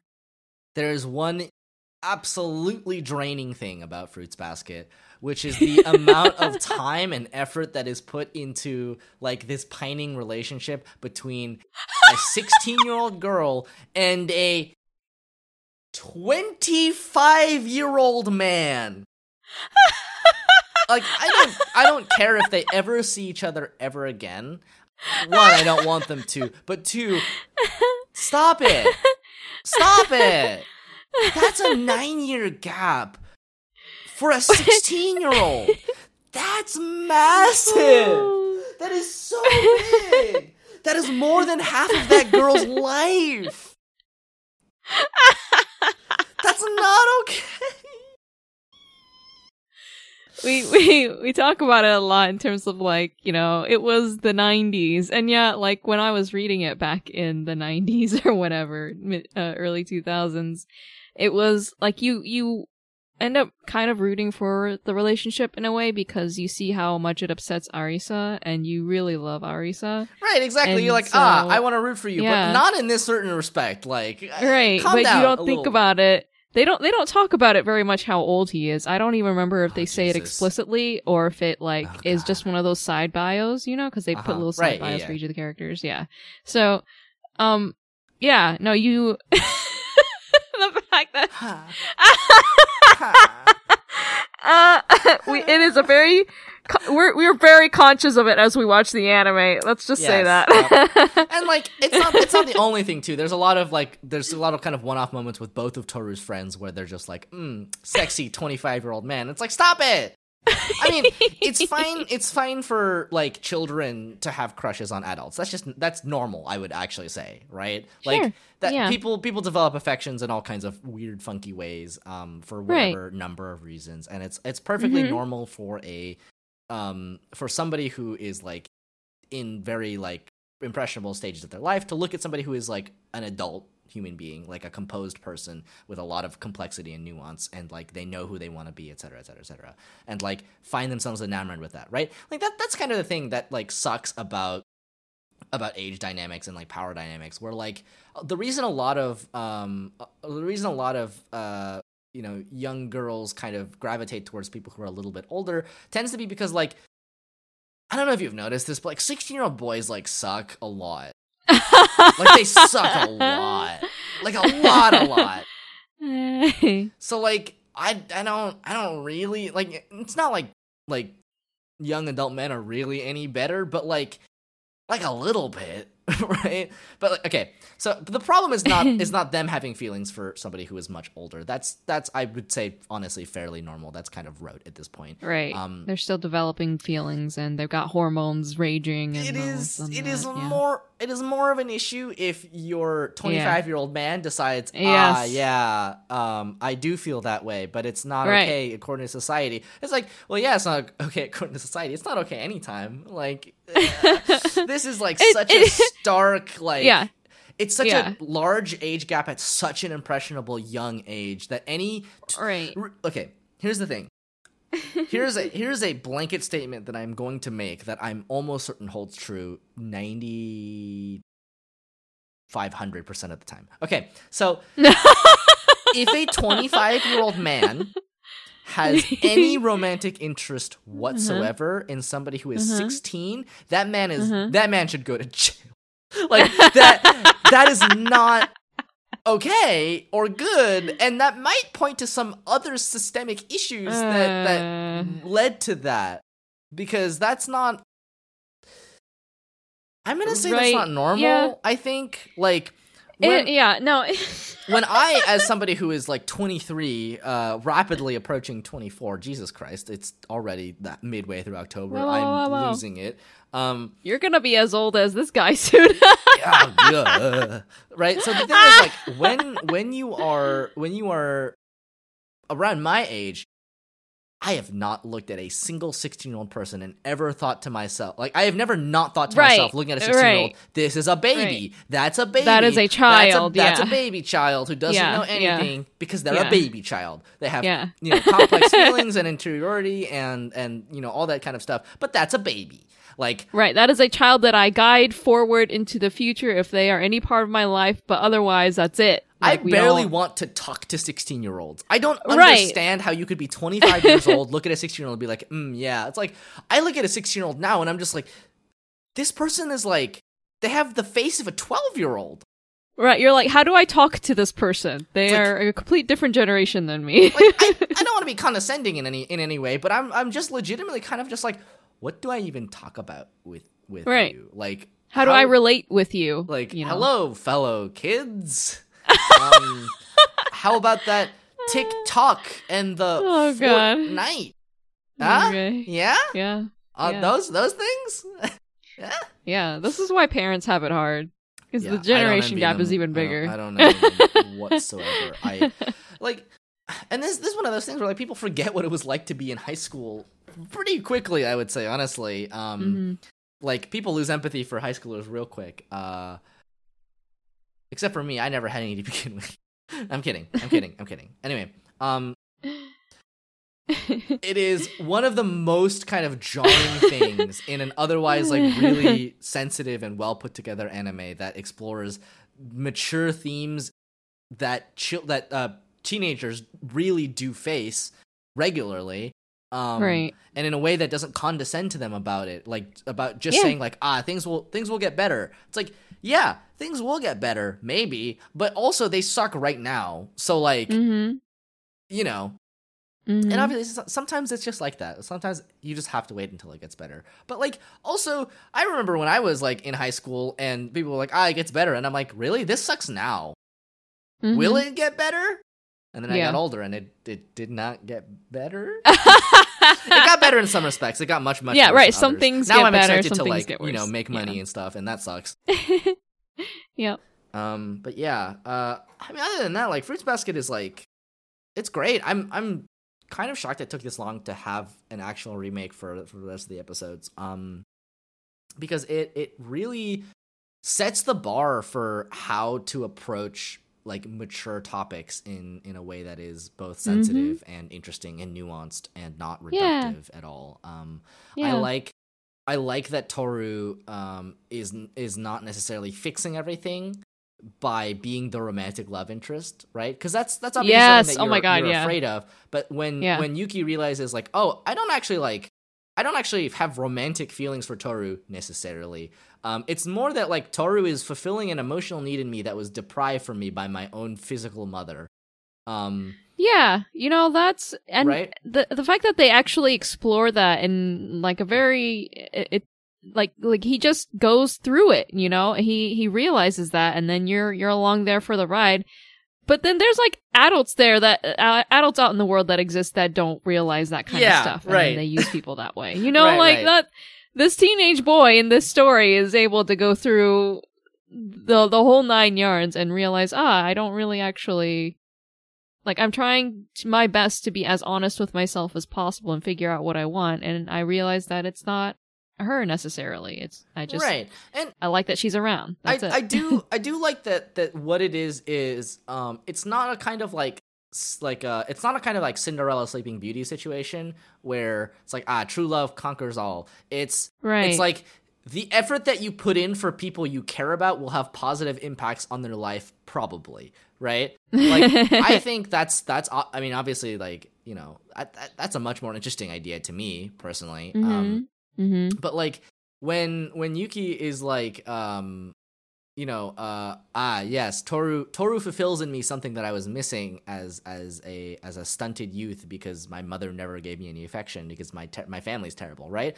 Um it's not just I'm using Toru for my own character development. It's the relationship between us as human beings as people has strengthened both of us right Right. it has been has been mutually beneficial for both of us because that's that's generally speaking how relationships work right right. i like that the the strength of characters comes from their relationships and not necessarily from internal power toru is just kind of like she's not that helpful in most respects um but she's just a really good friend and that's Yeah. honestly what most of these kids just need they just need someone to be a good friend to them um, yeah. And I like I like that a lot because you know obviously I love found family tropes, but like this has a very strong found family trope. Even though most of these kids are like kind of related to each other anyway, but it's like uh, we found family in our family because our our real blood immediate family is kind of shit actually. Right. Yeah. I think she she provides an important role to like kind of help normalize them in a way that is like you know you're you are a person outside of your familial bonds. Like Right, it's not just about your your your Sohma blood or whatever or your zodiac curse. Yeah, Like you you are, are- a person outside of that too. You are more than the circumstances Yeah. of your birth, and I think that's Exactly. that's an excellent kind of like message to send. yeah. right. Yeah. Um, I I love that a lot, right? Because like Mhm. obviously most of the tragedy of this show comes from the circumstances of one's birth. Do they define you? Mhm. They don't have to. Mhm. Sometimes you just need a helping hand to figure out like how to escape that. Mhm. And I think that that's great. Like really, Yeah. that I think that resonates to to this very day um, with people. Yeah. Where, like you know, this the stronger you have relationships with the people, and the more you care about each other, the stronger you will be as a unit, as a whole, right? You might Mhm. even be strong enough to topple the system. Here we go again. Viva la revolucion. Anyway, let's talk about Oh my God of High School. How about we? Yeah, let's let's roll right into it. Um, very different from Brood's Basket. You know, it's it's interesting to me. Um, uh, God of High School is because it. mm, I have never once, I think, in my life, watched a a show where there is a single continuous narrative, but none of it makes any sense in in context of itself. None of all all okay. So so the narrative that I I gathered, all right, if I were to really think about it, is that there was a God of High School tournament, and then the main characters team won, and that's all I know. yeah. So the okay to start with, the plot is already kind of convoluted in in Okay. interesting ways. Um, where like you have the God of High School tournament, which is where a bunch of high schoolers fight each other injected with nanomachines to monitor the power levels, and the yes. idea of the God of High School tournament is to farm for children with um with uh fighting potential with the potential for an ability called Chakuriki or Spirit, which is essentially no joke the ability to summon a stand. Mm-hmm. Um because gods and heroes are real and they they give they can give you powers if you summon them uh, with your with your latent power and um the god of high school tournament is meant to fish these these children um out of the you know uh crowds Okay. i guess and then use them to fight a war against a cult that wants to cause armageddon by bringing their god to earth they want their god to kill all other gods and be the only one and Okay. everyone else is like, yo, that's kind of whack, but we need kids. One of them is a key. The key does, I don't know, something. It's contained within the Fox Boy, and he. The key is used to gain special power and unlock something.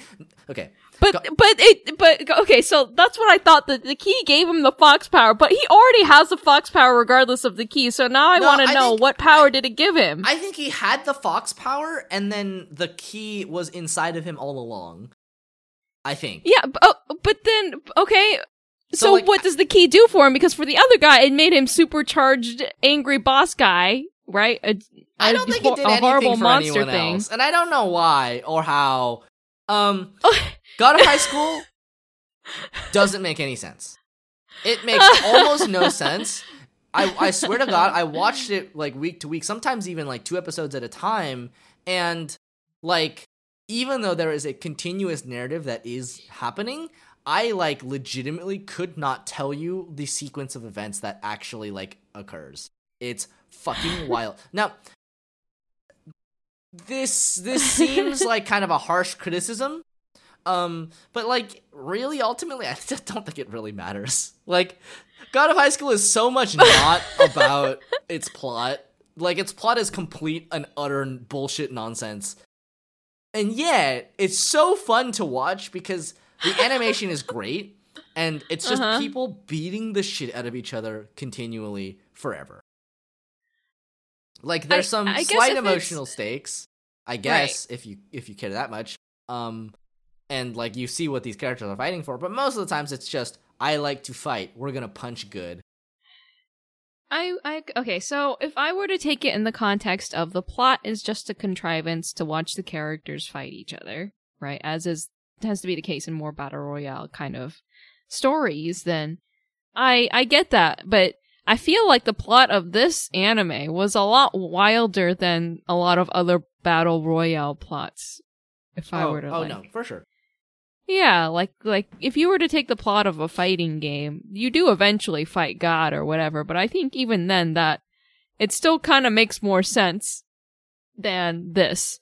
I think the thing about it, right, is that there is a a certain level of um of of God of High School where it feels like, and I want to go back and I want to I want to go back and read the webtoon to like see how the webtoon handles it.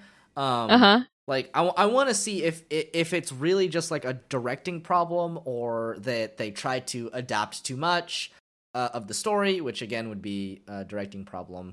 Um, or or what? Like if it's a pacing issue or whatever. But things happen so fast and so like wildly and so all the time that like it is nearly impossible to keep track of what is actually happening aside from the fact that two characters on screen are are fighting each other and that's pretty cool like i think it's nice that we have this like core set of characters you have the, the trio and they have their their own arcs which make sense in and of themselves um Right. but maybe not necessarily in the entire context of the the the, the show. Um but i like that like we kind of have development for all the characters. They they grow in ways. They achieve new powers um one of the girl like the girl just summons Lu Bu because that's her stand her stand is Lu Bu um, I do okay. I do think that the the main, uh, at, le- at least the, the the two side characters to the main character, they they have their character development pretty early on in the show, and then they kind of really play second banana later on. But yeah, she summons freaking Boo, and I was so hyped. But then that was about the peak of it. Yeah yeah well After that, Boo doesn't really do a whole lot, unfortunately. that's true he just kind of shows up and then like we screen wipe Yeah. and she's like dead basically Yeah. yeah, she doesn't die but like um i i feel like and this Okay. this is interesting but i feel like god of high school the anime was like one big prologue to the real plot that's what it feels like to me okay, but what is the real plot then? i don't know kill god what do you? i like i i couldn't tell you i i, I legitimately But they couldn't- summoned God twice and then they beat him back. It's like, where do we go from here? i just know that um whatever was happening i was my eyeballs were enjoying what was happening I didn't. I I remember just constantly, like maybe every ten minutes or so, asking what's happening. And the answer was always, I don't fucking know. yeah, Like, honestly, the you- answer was always If you missed know. half of an episode and then you just tuned in, you Yeah. would have exactly the same amount of context as somebody who started it from the beginning. yeah. I I kind of love God of High School for how just absolutely buck wild it is. Um, but at the same time, it is very confusing to try to keep track of. Um, there's a lot of Yeah. characters. They most of them don't really do all that much. Some of them Yeah. exist just to be ganked, which is like, wait, what? We saw this Oh guy's backstory. Why is he getting ganked? Yeah, yeah. What? Okay. Can you, now that we have finished the season, can you explain to me the beginning of the show where he, the guy, the tournament runner, uses his cross power to like squish an island? I don't remember that far Dude, back. You don't remember the very opening sequence Well, where I it remember like he, I remember he squished the island. I don't remember anything else Yeah. about it. I don't know. It's it's interesting because it, it seemed like he was a bad guy, and then he wasn't a bad guy. Yeah, exactly. Like he seemed like extremely a bad guy, and then he wasn't a bad Yeah. guy, and you're like, oh, Yeah. okay. And then you realize, oh, he's protecting us from the god squishing the world. I guess, protecting like us from literal Armageddon, Full Metal Alchemist style. Uh, yeah, I, I could not. Yeah, I, I could think not for, for me- explain what was happening. yeah, no, the the the plot really, I lost track of everything when right around the time when we see Kagura beat up uh uh Due. Uh, sorry, I don't know. I don't remember how to pronounce his name. Um, like- in the bathroom. I I also don't know how to pronounce it because they're they're they're pronouncing like Korean names, but in like Japanese. Right. Like they call So it, how would you pronounce it in Korean? I don't fucking know. I don't know what that name would be. Okay.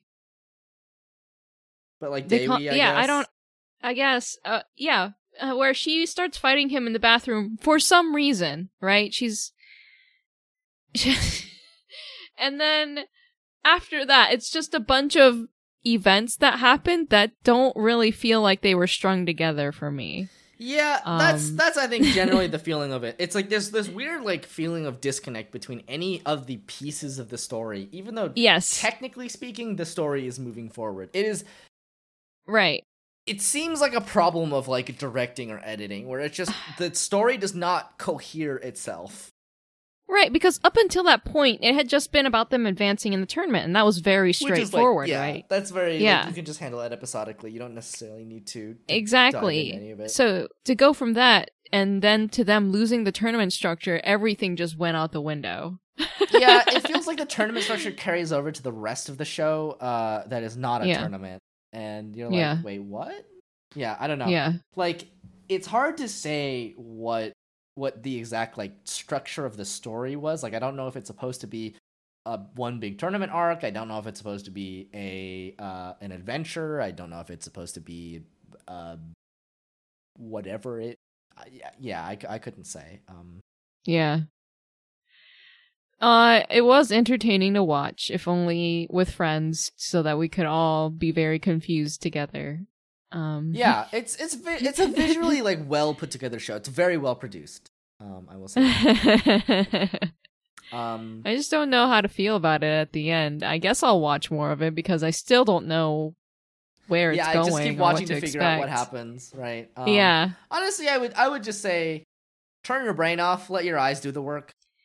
That yeah um your brain is going to struggle to keep up and it will continue wanting to comprehend what it's seeing but at the end of the day i do think it's a show where you're supposed to just not think about it at all I, I believe that is I believe that is correct. All right, shall we move on to one thing that you watched that I didn't? I 'cause I, didn't watch watched, yeah. anything else. um i finished watching Fugo Keiji balance unlimited because they finished it this season Very nice. Yeah. Um okay. So I so we went in um very strong. Like this the sto- the show started really really strong. Uh and then the pandemic happened. Um and so you can kind of see and I don't know if this was because of the pandemic or because of budget reasons, but you do notice like kind of a quality drop in a way. Um like the the scenes and the way that the show flows just isn't as exciting and the way that the plot unfolds isn't quite as tightly written like that kind of stuff. Um but it is uh, it's it's like solidly okay i would say overall for the rest of the show. The one episode i demand that everyone watch Oh, if you if, if you're if you if you watched like the first couple episodes of Fugo Keiji when it before the pandemic, you have to watch episode four because it is about our our rich boy, and he no longer has money. Oh. and Ah. it is so good. like I was like, if the rest of the show is like this level of like entertainment, I'm so down. Unfortunately, it wasn't. But that episode alone, just watch that and then you'll have such a good time.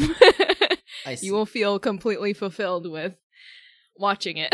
and so watch first four um, episodes and then the last. yeah. one. Yeah. I mean, the last one is like, okay. Um, the way that the, the story develops, I expect that you probably won't continue. probably will You not. won't, you won't finish it. Um, is that uh, it gets more into rich boys' families' backstory, and um, turns out that his father was involved in some really serious experimentation with a mysterious element that would be able to power the world more What? efficiently than nuclear power, right? It's like that kind of like James Bond, like world ending kind of plot, right?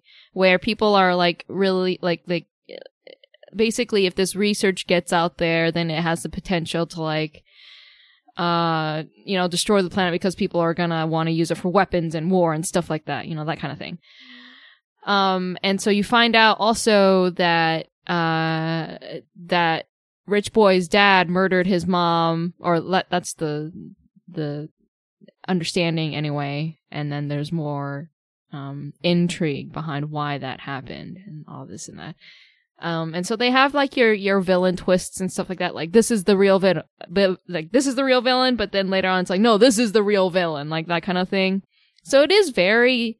It feels like the rest of it is structured very much like you know it's James Bond influences those kind of action thriller kinds of stories, but um maybe because of the pandemic or maybe you know other reasons, but it doesn't it didn't feel very exciting for me, right? Mm, Like mhm. you expect these kinds of sequences to be the strongest hitting points because if you're writing an action story, then your action sequences need to be really strong.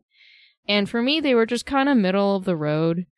Uh, and I don't know, maybe I'm being too harsh on it or whatever, you know, think everything considered. But if I were to just judge it as just, just in, in its own, like in, as, as its own piece of media, regardless of circumstances, it was, it was okay. it wasn't bad, but it wasn't like, I wasn't on the edge of my seat at all Mhm. during like the rest of the show either. So, Solidly okay. solidly okay. Yeah. All right. Well, that's Yeah. that's good to know. That's good to know. Yeah. Um, and that I guess that's it. Um, we really didn't watch a whole lot for this season, but a lot of it is because uh, you know, it didn't. Yeah, there wasn't this, much of a this season, was kind sadly. of a quiet season. Um, yeah. aside from like a handful of like pr- like pretty to really good shows, like it was not remarkable. Um, if you want to watch us go through the trailers for the fall 2020 season, uh, that is up for patrons on our Patreon, and um, we wrote down way too many. I'm just We gonna- did, but I'm, I'm this flat out excited to watch them. yeah, yeah. There's a lot of really interesting stuff. Um, I don't know what it is. Maybe, uh, I mean, it's probably just because like Japan just has less COVID overall, and they just got back to work. Really. Um, I think they got back to work, but also maybe a bunch of the stuff that was slated for summer ended up uh, falling, you know, into autumn because Yeah, I know that- uh, you know. there was some stuff that fell through the cracks. Um, that we definitely want to revisit. Um. Like for instance, uh, at some point, and I know I just don't, I don't remember, I don't know when this was supposed to come out, but like at some point, Great Pretender came out on Netflix, and I did, I heard no fanfare about it whatsoever. I just heard, ah, by the way, Great Pretender's out. And I'm like, what? Yeah. um, so we watched the first Yeah. episode of that, and it's absolutely fucking wild, and we need to watch more of it. Uh, yeah, I want to watch more for sure. Um, and obviously, we started Beastars and haven't finished it yet. The manga apparently has has finished, uh, as we Yeah. kind of found out, which is I do actually want to finish that show too. yeah. Mhm. So we should we should also finish Beastars. Um, we might we might try to aim for like a catch up episode where we just kind of catch all the anime that fell through the cracks. Um, that we wanted to watch more of. I'd, I'd have to comb through like all the stuff that we didn't watch though. Um, and that would be kind of a struggle. But um, we do it for you, the listener. Thank you for listening. Um, Uh, but yeah, so that's where we're at with that, I guess. Um it's kind of a shame. Like I, I really wish I really wish Netflix just came out with anime week to week, but that's not the first nor last time you'll ever hear me complain about that. So, um it's, Yeah. it's, it's kind of what it's, it's kind of whatever. But Yeah. we um yeah, if if you want to listen to our our stuff, uh in in that regard. Um, we're joined by our Mhm. friend Vivi, and you can you can listen to us react to trailers. It's always it's always quite an amusing time. We we roast a lot of the trailers because most of them are pretty bad. Uh, like some of them aren't even bad shows necessarily; they're just bad trailers. Um, Yeah, some of them are really unflattering trailers, and it's really sad. specifically seeing some um excerpts from uh, episode one of Akudama Drive um Mhm. and seeing what happens in the trailer uh the trailer is so boring the trailer of Akudama Drive is so boring and then you learn that it's like a cyberpunk anime where like Japan is split into two different essentially countries and it's written by Oh. the Danganronpa guy and you're like what Oh, okay. um, it looks very stylish, actually, uh, but we definitely did not look at it at in, in any favorable light when we watched the trailer. Um, but I've since added it to the list uh, to our never-ending list of anime to watch. Um, but yeah, if you're uh, if you're interested in, in that, obviously, um, you can go find that on our Patreon. I'm pretty sure you can get Mhm. that for like a dollar a month or whatever. Um, I should say that without knowing for sure. It, but like, yeah. Um, other than that, uh, I don't know. Like, what what are, what are you gonna be up to, Renee? Where can we find you? Um, you can find me on Twitter and uh, Twitch and Tumblr at SwanDrawn. You can find me on Instagram at swan.drawn. I uh, have been streaming commission art and uh, nice. Very nice. Yeah, I've been playing copious amounts of Monster Hunter World in my free time. Oh, of course. And uh oh my god, I tried out the waifu game. What? Which Genshin one? Impact. I tried oh, it. you tried a Genshin. yeah. yeah. Uh it's fun. It's a Um it's a good game. Okay, it is it is a it is a nice way to pass the time. I, and it's a pretty game. I'm not gonna lie. Like I yeah. completely forgot to mention this, but I also I also Yeah. have played some Genshin. Um, probably like Okay. Mm-hmm. I don't know, fifteen ish hours. Um, maybe less. Oh, So- you got you're a lot farther than me. Um, yeah. So here's the thing about Genshin Impact. As a as a seasoned um veteran of, Gotcha. of gacha games, right? yeah. Um, Mhm. Genshin Impact is probably the most f- like well fleshed out game, at least on launch. Um, with like the most interesting uh gameplay because it's Yes. it's a it's an open world action RPG, right? So it's like Yes. Breath of the Wild, except your weapons won't break after you swing it twice. Um, and there's like There is a of- game here. There is Yeah. a legitimate entirely Yes. listen, if somebody said pay sixty dollars for this game, I would not bat an eyelash. I'd be like, yeah, that seems about right. But it's it's a free game, um, and it's honestly, honestly, shockingly competent and and impressive and well put together. Very polished. Yes. like Yes. Japanese, Chinese, Korean, English voice acting. Uh, Yep. Lots of dialogue, lots of voiced dialogue. Um, Yep. characters with actually maybe some interesting things about them that I feel like they're written a little bit. Um, and like it's a shockingly good game for something that is completely free, except Huh?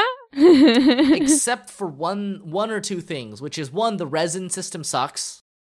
Um, Mm. it's abs- it, it sucks. Um, it is a way for so basically the resin system is um, there's things around the map called wells, um, and there's also dungeons that you have to use resin to enter. So that means you have a limited kind of resource that you have to manage for entering dungeons and uh, opening ley lines, which are essentially like treasure chests, right?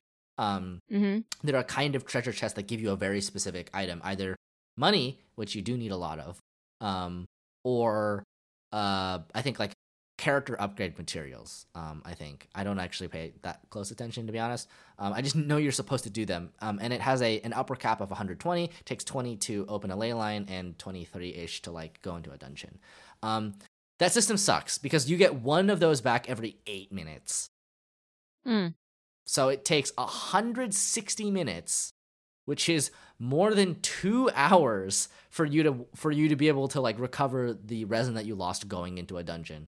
And like that's just not fun, right? Not getting to play the game is not fun. Obviously, it is Ah, something that mhm. exists in a lot of gacha games, the idea of a, a stamina system or so you can't play Right. all the time forever so that it artificially limits you in how much you can you can progress um, but also Mhm. rewards you for paying money because you can pay money to refill the resource the Mm. other thing I dislike about it is the gacha system. Um, and this is Mm.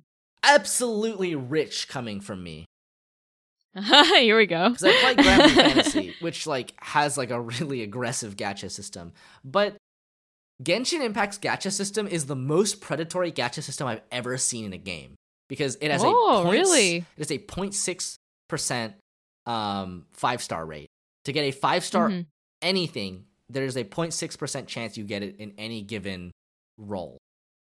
Right. Um, but there is a pity timer essentially. So after 90 rolls, you will get you will get a five star character. Is it? Is it? oh, Ninety is a lot. 90 is a lot of rolls. Yeah, if you're playing completely free to play, um, it is very difficult to hit this number. Um, but 90 is when you when you hit the pity timer. Um, and then it resets. And if you go another 90, you hit the pity timer again. And if you haven't gotten the rate up character on the special banner yet, you will get that character guaranteed. That is not the worst because that is mu- like that's less rolls than most systems that have a um that have a a sparking system, I guess, um, is what it's called, um, because because of Granblue, because Granblue basically invented the sparking system, um, where if you roll a certain number of times, you get to choose a character on the banner and you can have it. Except Ah. in Genshin, it's you have to roll 180 times to 100% guarantee the character that is on the banner that you want. Um, but if you want a character that is not on the banner, you have to roll a lot because they're not guaranteed for you ever. You just have to hit the pity timer and hope you get the right one. Now, the 0.6% five star rate is also shared with weapons. So, five star weapons and five star characters are in the same 0.6% chance. No. So so your 0.6 percent chance is Is further divided by weapons. And- oh my god, that's heinous. And dude. not only that, Ranu, this is this is the worst part about it. If you get a duplicate character, like if you get another version of the character, um, or another uh, copy of the character, you get an upgrade material for that character that you feed the character, and it unlocks a new ability for them. So your character gets stronger the more you roll that character, which means if you have a really low percent chance to drop something and you want to upgrade your character to his maximum potential, you need to roll an unfathomable amount of times. I watched somebody drop $1,100 trying to roll for a character that never dropped. Eleven hundred dollars? yeah, there is a there is a video out there of somebody spending four thousand dollars on the banner. Oh my god. Four thousand dollars. Why would you do this? Oh my god! That's nuts. Uh, Anyway, Genshin Impact is the most predatory gacha system I've ever I've ever seen in my life. But if you just never engage with it, you have a really great free to play Breath of the Wild clone. And no joke, some of the areas are much more interesting than Breath of the Wild. Breath of the Wild is a lot of open space and you do a lot of running around and, and walking. Um, in contrast, Genshin is very dense. There's always something to do in the distance. Um, like you always see something else that you can you can gravitate towards. It's a lot. yeah, of I've noticed to, that. It's a lot of fun to just Yeah. kind of roam around and see what see what you can get up to. Yeah, Um. yeah. And you know, there's like daily quests and all that kind of stuff. Um. But overall, Mhm. like, it's an impressively well put together game with a super predatory gacha system because it's a single player game almost exclusively. There's like a little bit of co op, there's a little bit of multiplayer, but almost exclusively it's a single player game, which means people are more likely to excuse it for having predatory gacha because, well, it's just. It's just a single player game. You don't get a competitive advantage, and for some reason, that's the only thing gamers think matters, which is that, that doesn't. People with addictive personalities are just gonna Somebody spent ten thousand dollars on a Transformers mobile game, and it sucks. And like, what even? God. How? How do you not have everything in the game at that point? Stop. Anyway, um, yeah, I have complicated feelings about Genshin. I really, really do. Yeah. I think if you're just playing it to like enjoy the open world RPG um that it offers, then I think it's a lot of it, it'll it'll reward your time. Um yeah, definitely don't play it for the gacha cuz I've heard similar things from other yeah. people Mhm. who are also like super into ga- gacha and and that kind Well- of stuff. Like they they they do not recommend Genshin for gacha. it's it's interesting because um you can actually see that um like milder gachas um have inoculated gacha players against Genshin, but people who have played who play Genshin because that it's not a gacha game necessarily, right? It doesn't market itself as a gacha game. It markets itself as a free to play open world uh action Right. RPG. And then people Right. who would not play other forms of gacha are like, "Ooh, what's this?" and then end up spending a lot of Oh. money. So like initially I was like, who would spend money on this, right? Like who would spend all who would why would you make this huge investment of a game? This this map is is wild. It's massive. It's a huge there's two continents in in it now and they're going to add like six more, right? The development cost Right. must be intense. Right. So But if they're like- making like four thousand, ten thousand dollars off of individual players, yeah that's that's that's when you learn like oh oh the Mhm. gacha system is is catching people who have never played a gacha before and it's Mhm. catching them hard and you're like wow so suddenly it becomes not just not just like uh, it, it's not how does they make money it's wow how much money are they going to make yeah, for, or for they're already making for basically innovating uh, a new way to make money in the video game space, a new exploitative way Yeah. to make money. That's actually ridiculous. But it's also hard to compete against a game that has so much content for free. yeah, Like it's kind of yeah. They already put the investment down for their game, and they've already got it rolling. yeah. And I tell you, Chinese companies Yeah. are just oof. yeah, they're they're in it. They're in it to win it. they Um, they're scary, man. Yeah, like mihoyo took all of their all of their honkai third impact um money and they just were like we're gonna develop genshin impact by the way honkai, I mean, yeah, honkai third impact and genshin impact have no official relationship to each other despite the fact that they are produced by the same company and both include the word impact yeah, yeah. I was like, when when Genshin Impact first came out, I was like, this sounds like that other game. Turns out. uh, but yeah so um that's genshin impact uh anyway uh you were saying where can we find you on the internet what are you up to anyway, yeah. Um. Anyway, I said my socials. Um. I I played that game. I've been playing Monster Hunter World, and hopefully by next week I'll know um where our foster kitty's status will be. That's good. Um. Whether he'll he'll be on the mend or he'll need more serious treatment. So. Um. Yeah. That that's about it. cool cool cool yeah. How about you? Uh, you can find me all the places at Literal Soup, which is actually now relevant again because I'm doing things on the internet like writing essays and playing video games on the internet. So if you uh, are interested and um, you you have at this point missed the Dark Souls streams, but they're all on my YouTube channel. Um, obviously, uh, Literal Soup. Uh, you can you can just find that. Um!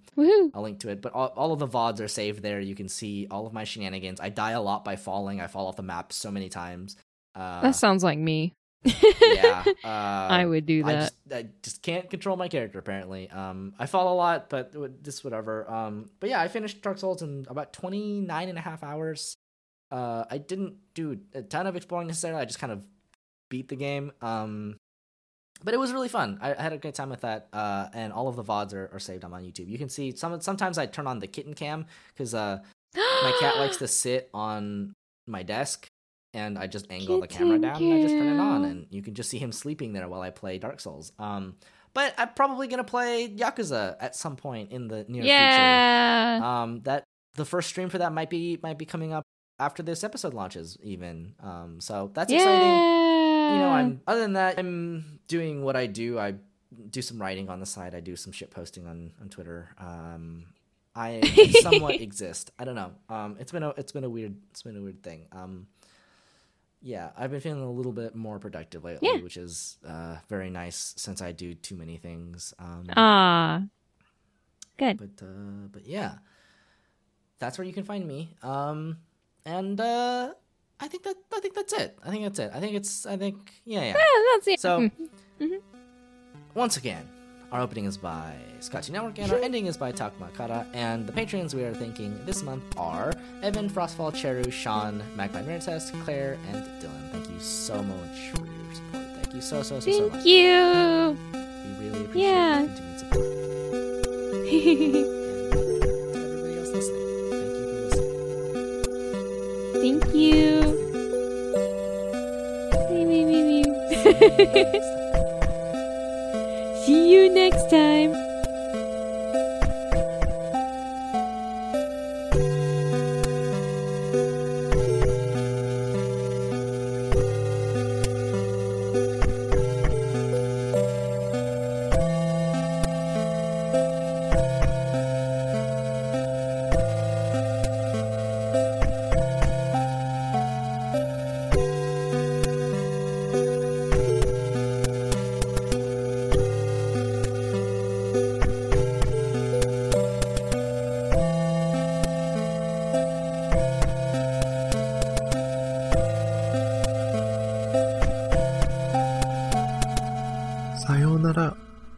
また明日ね。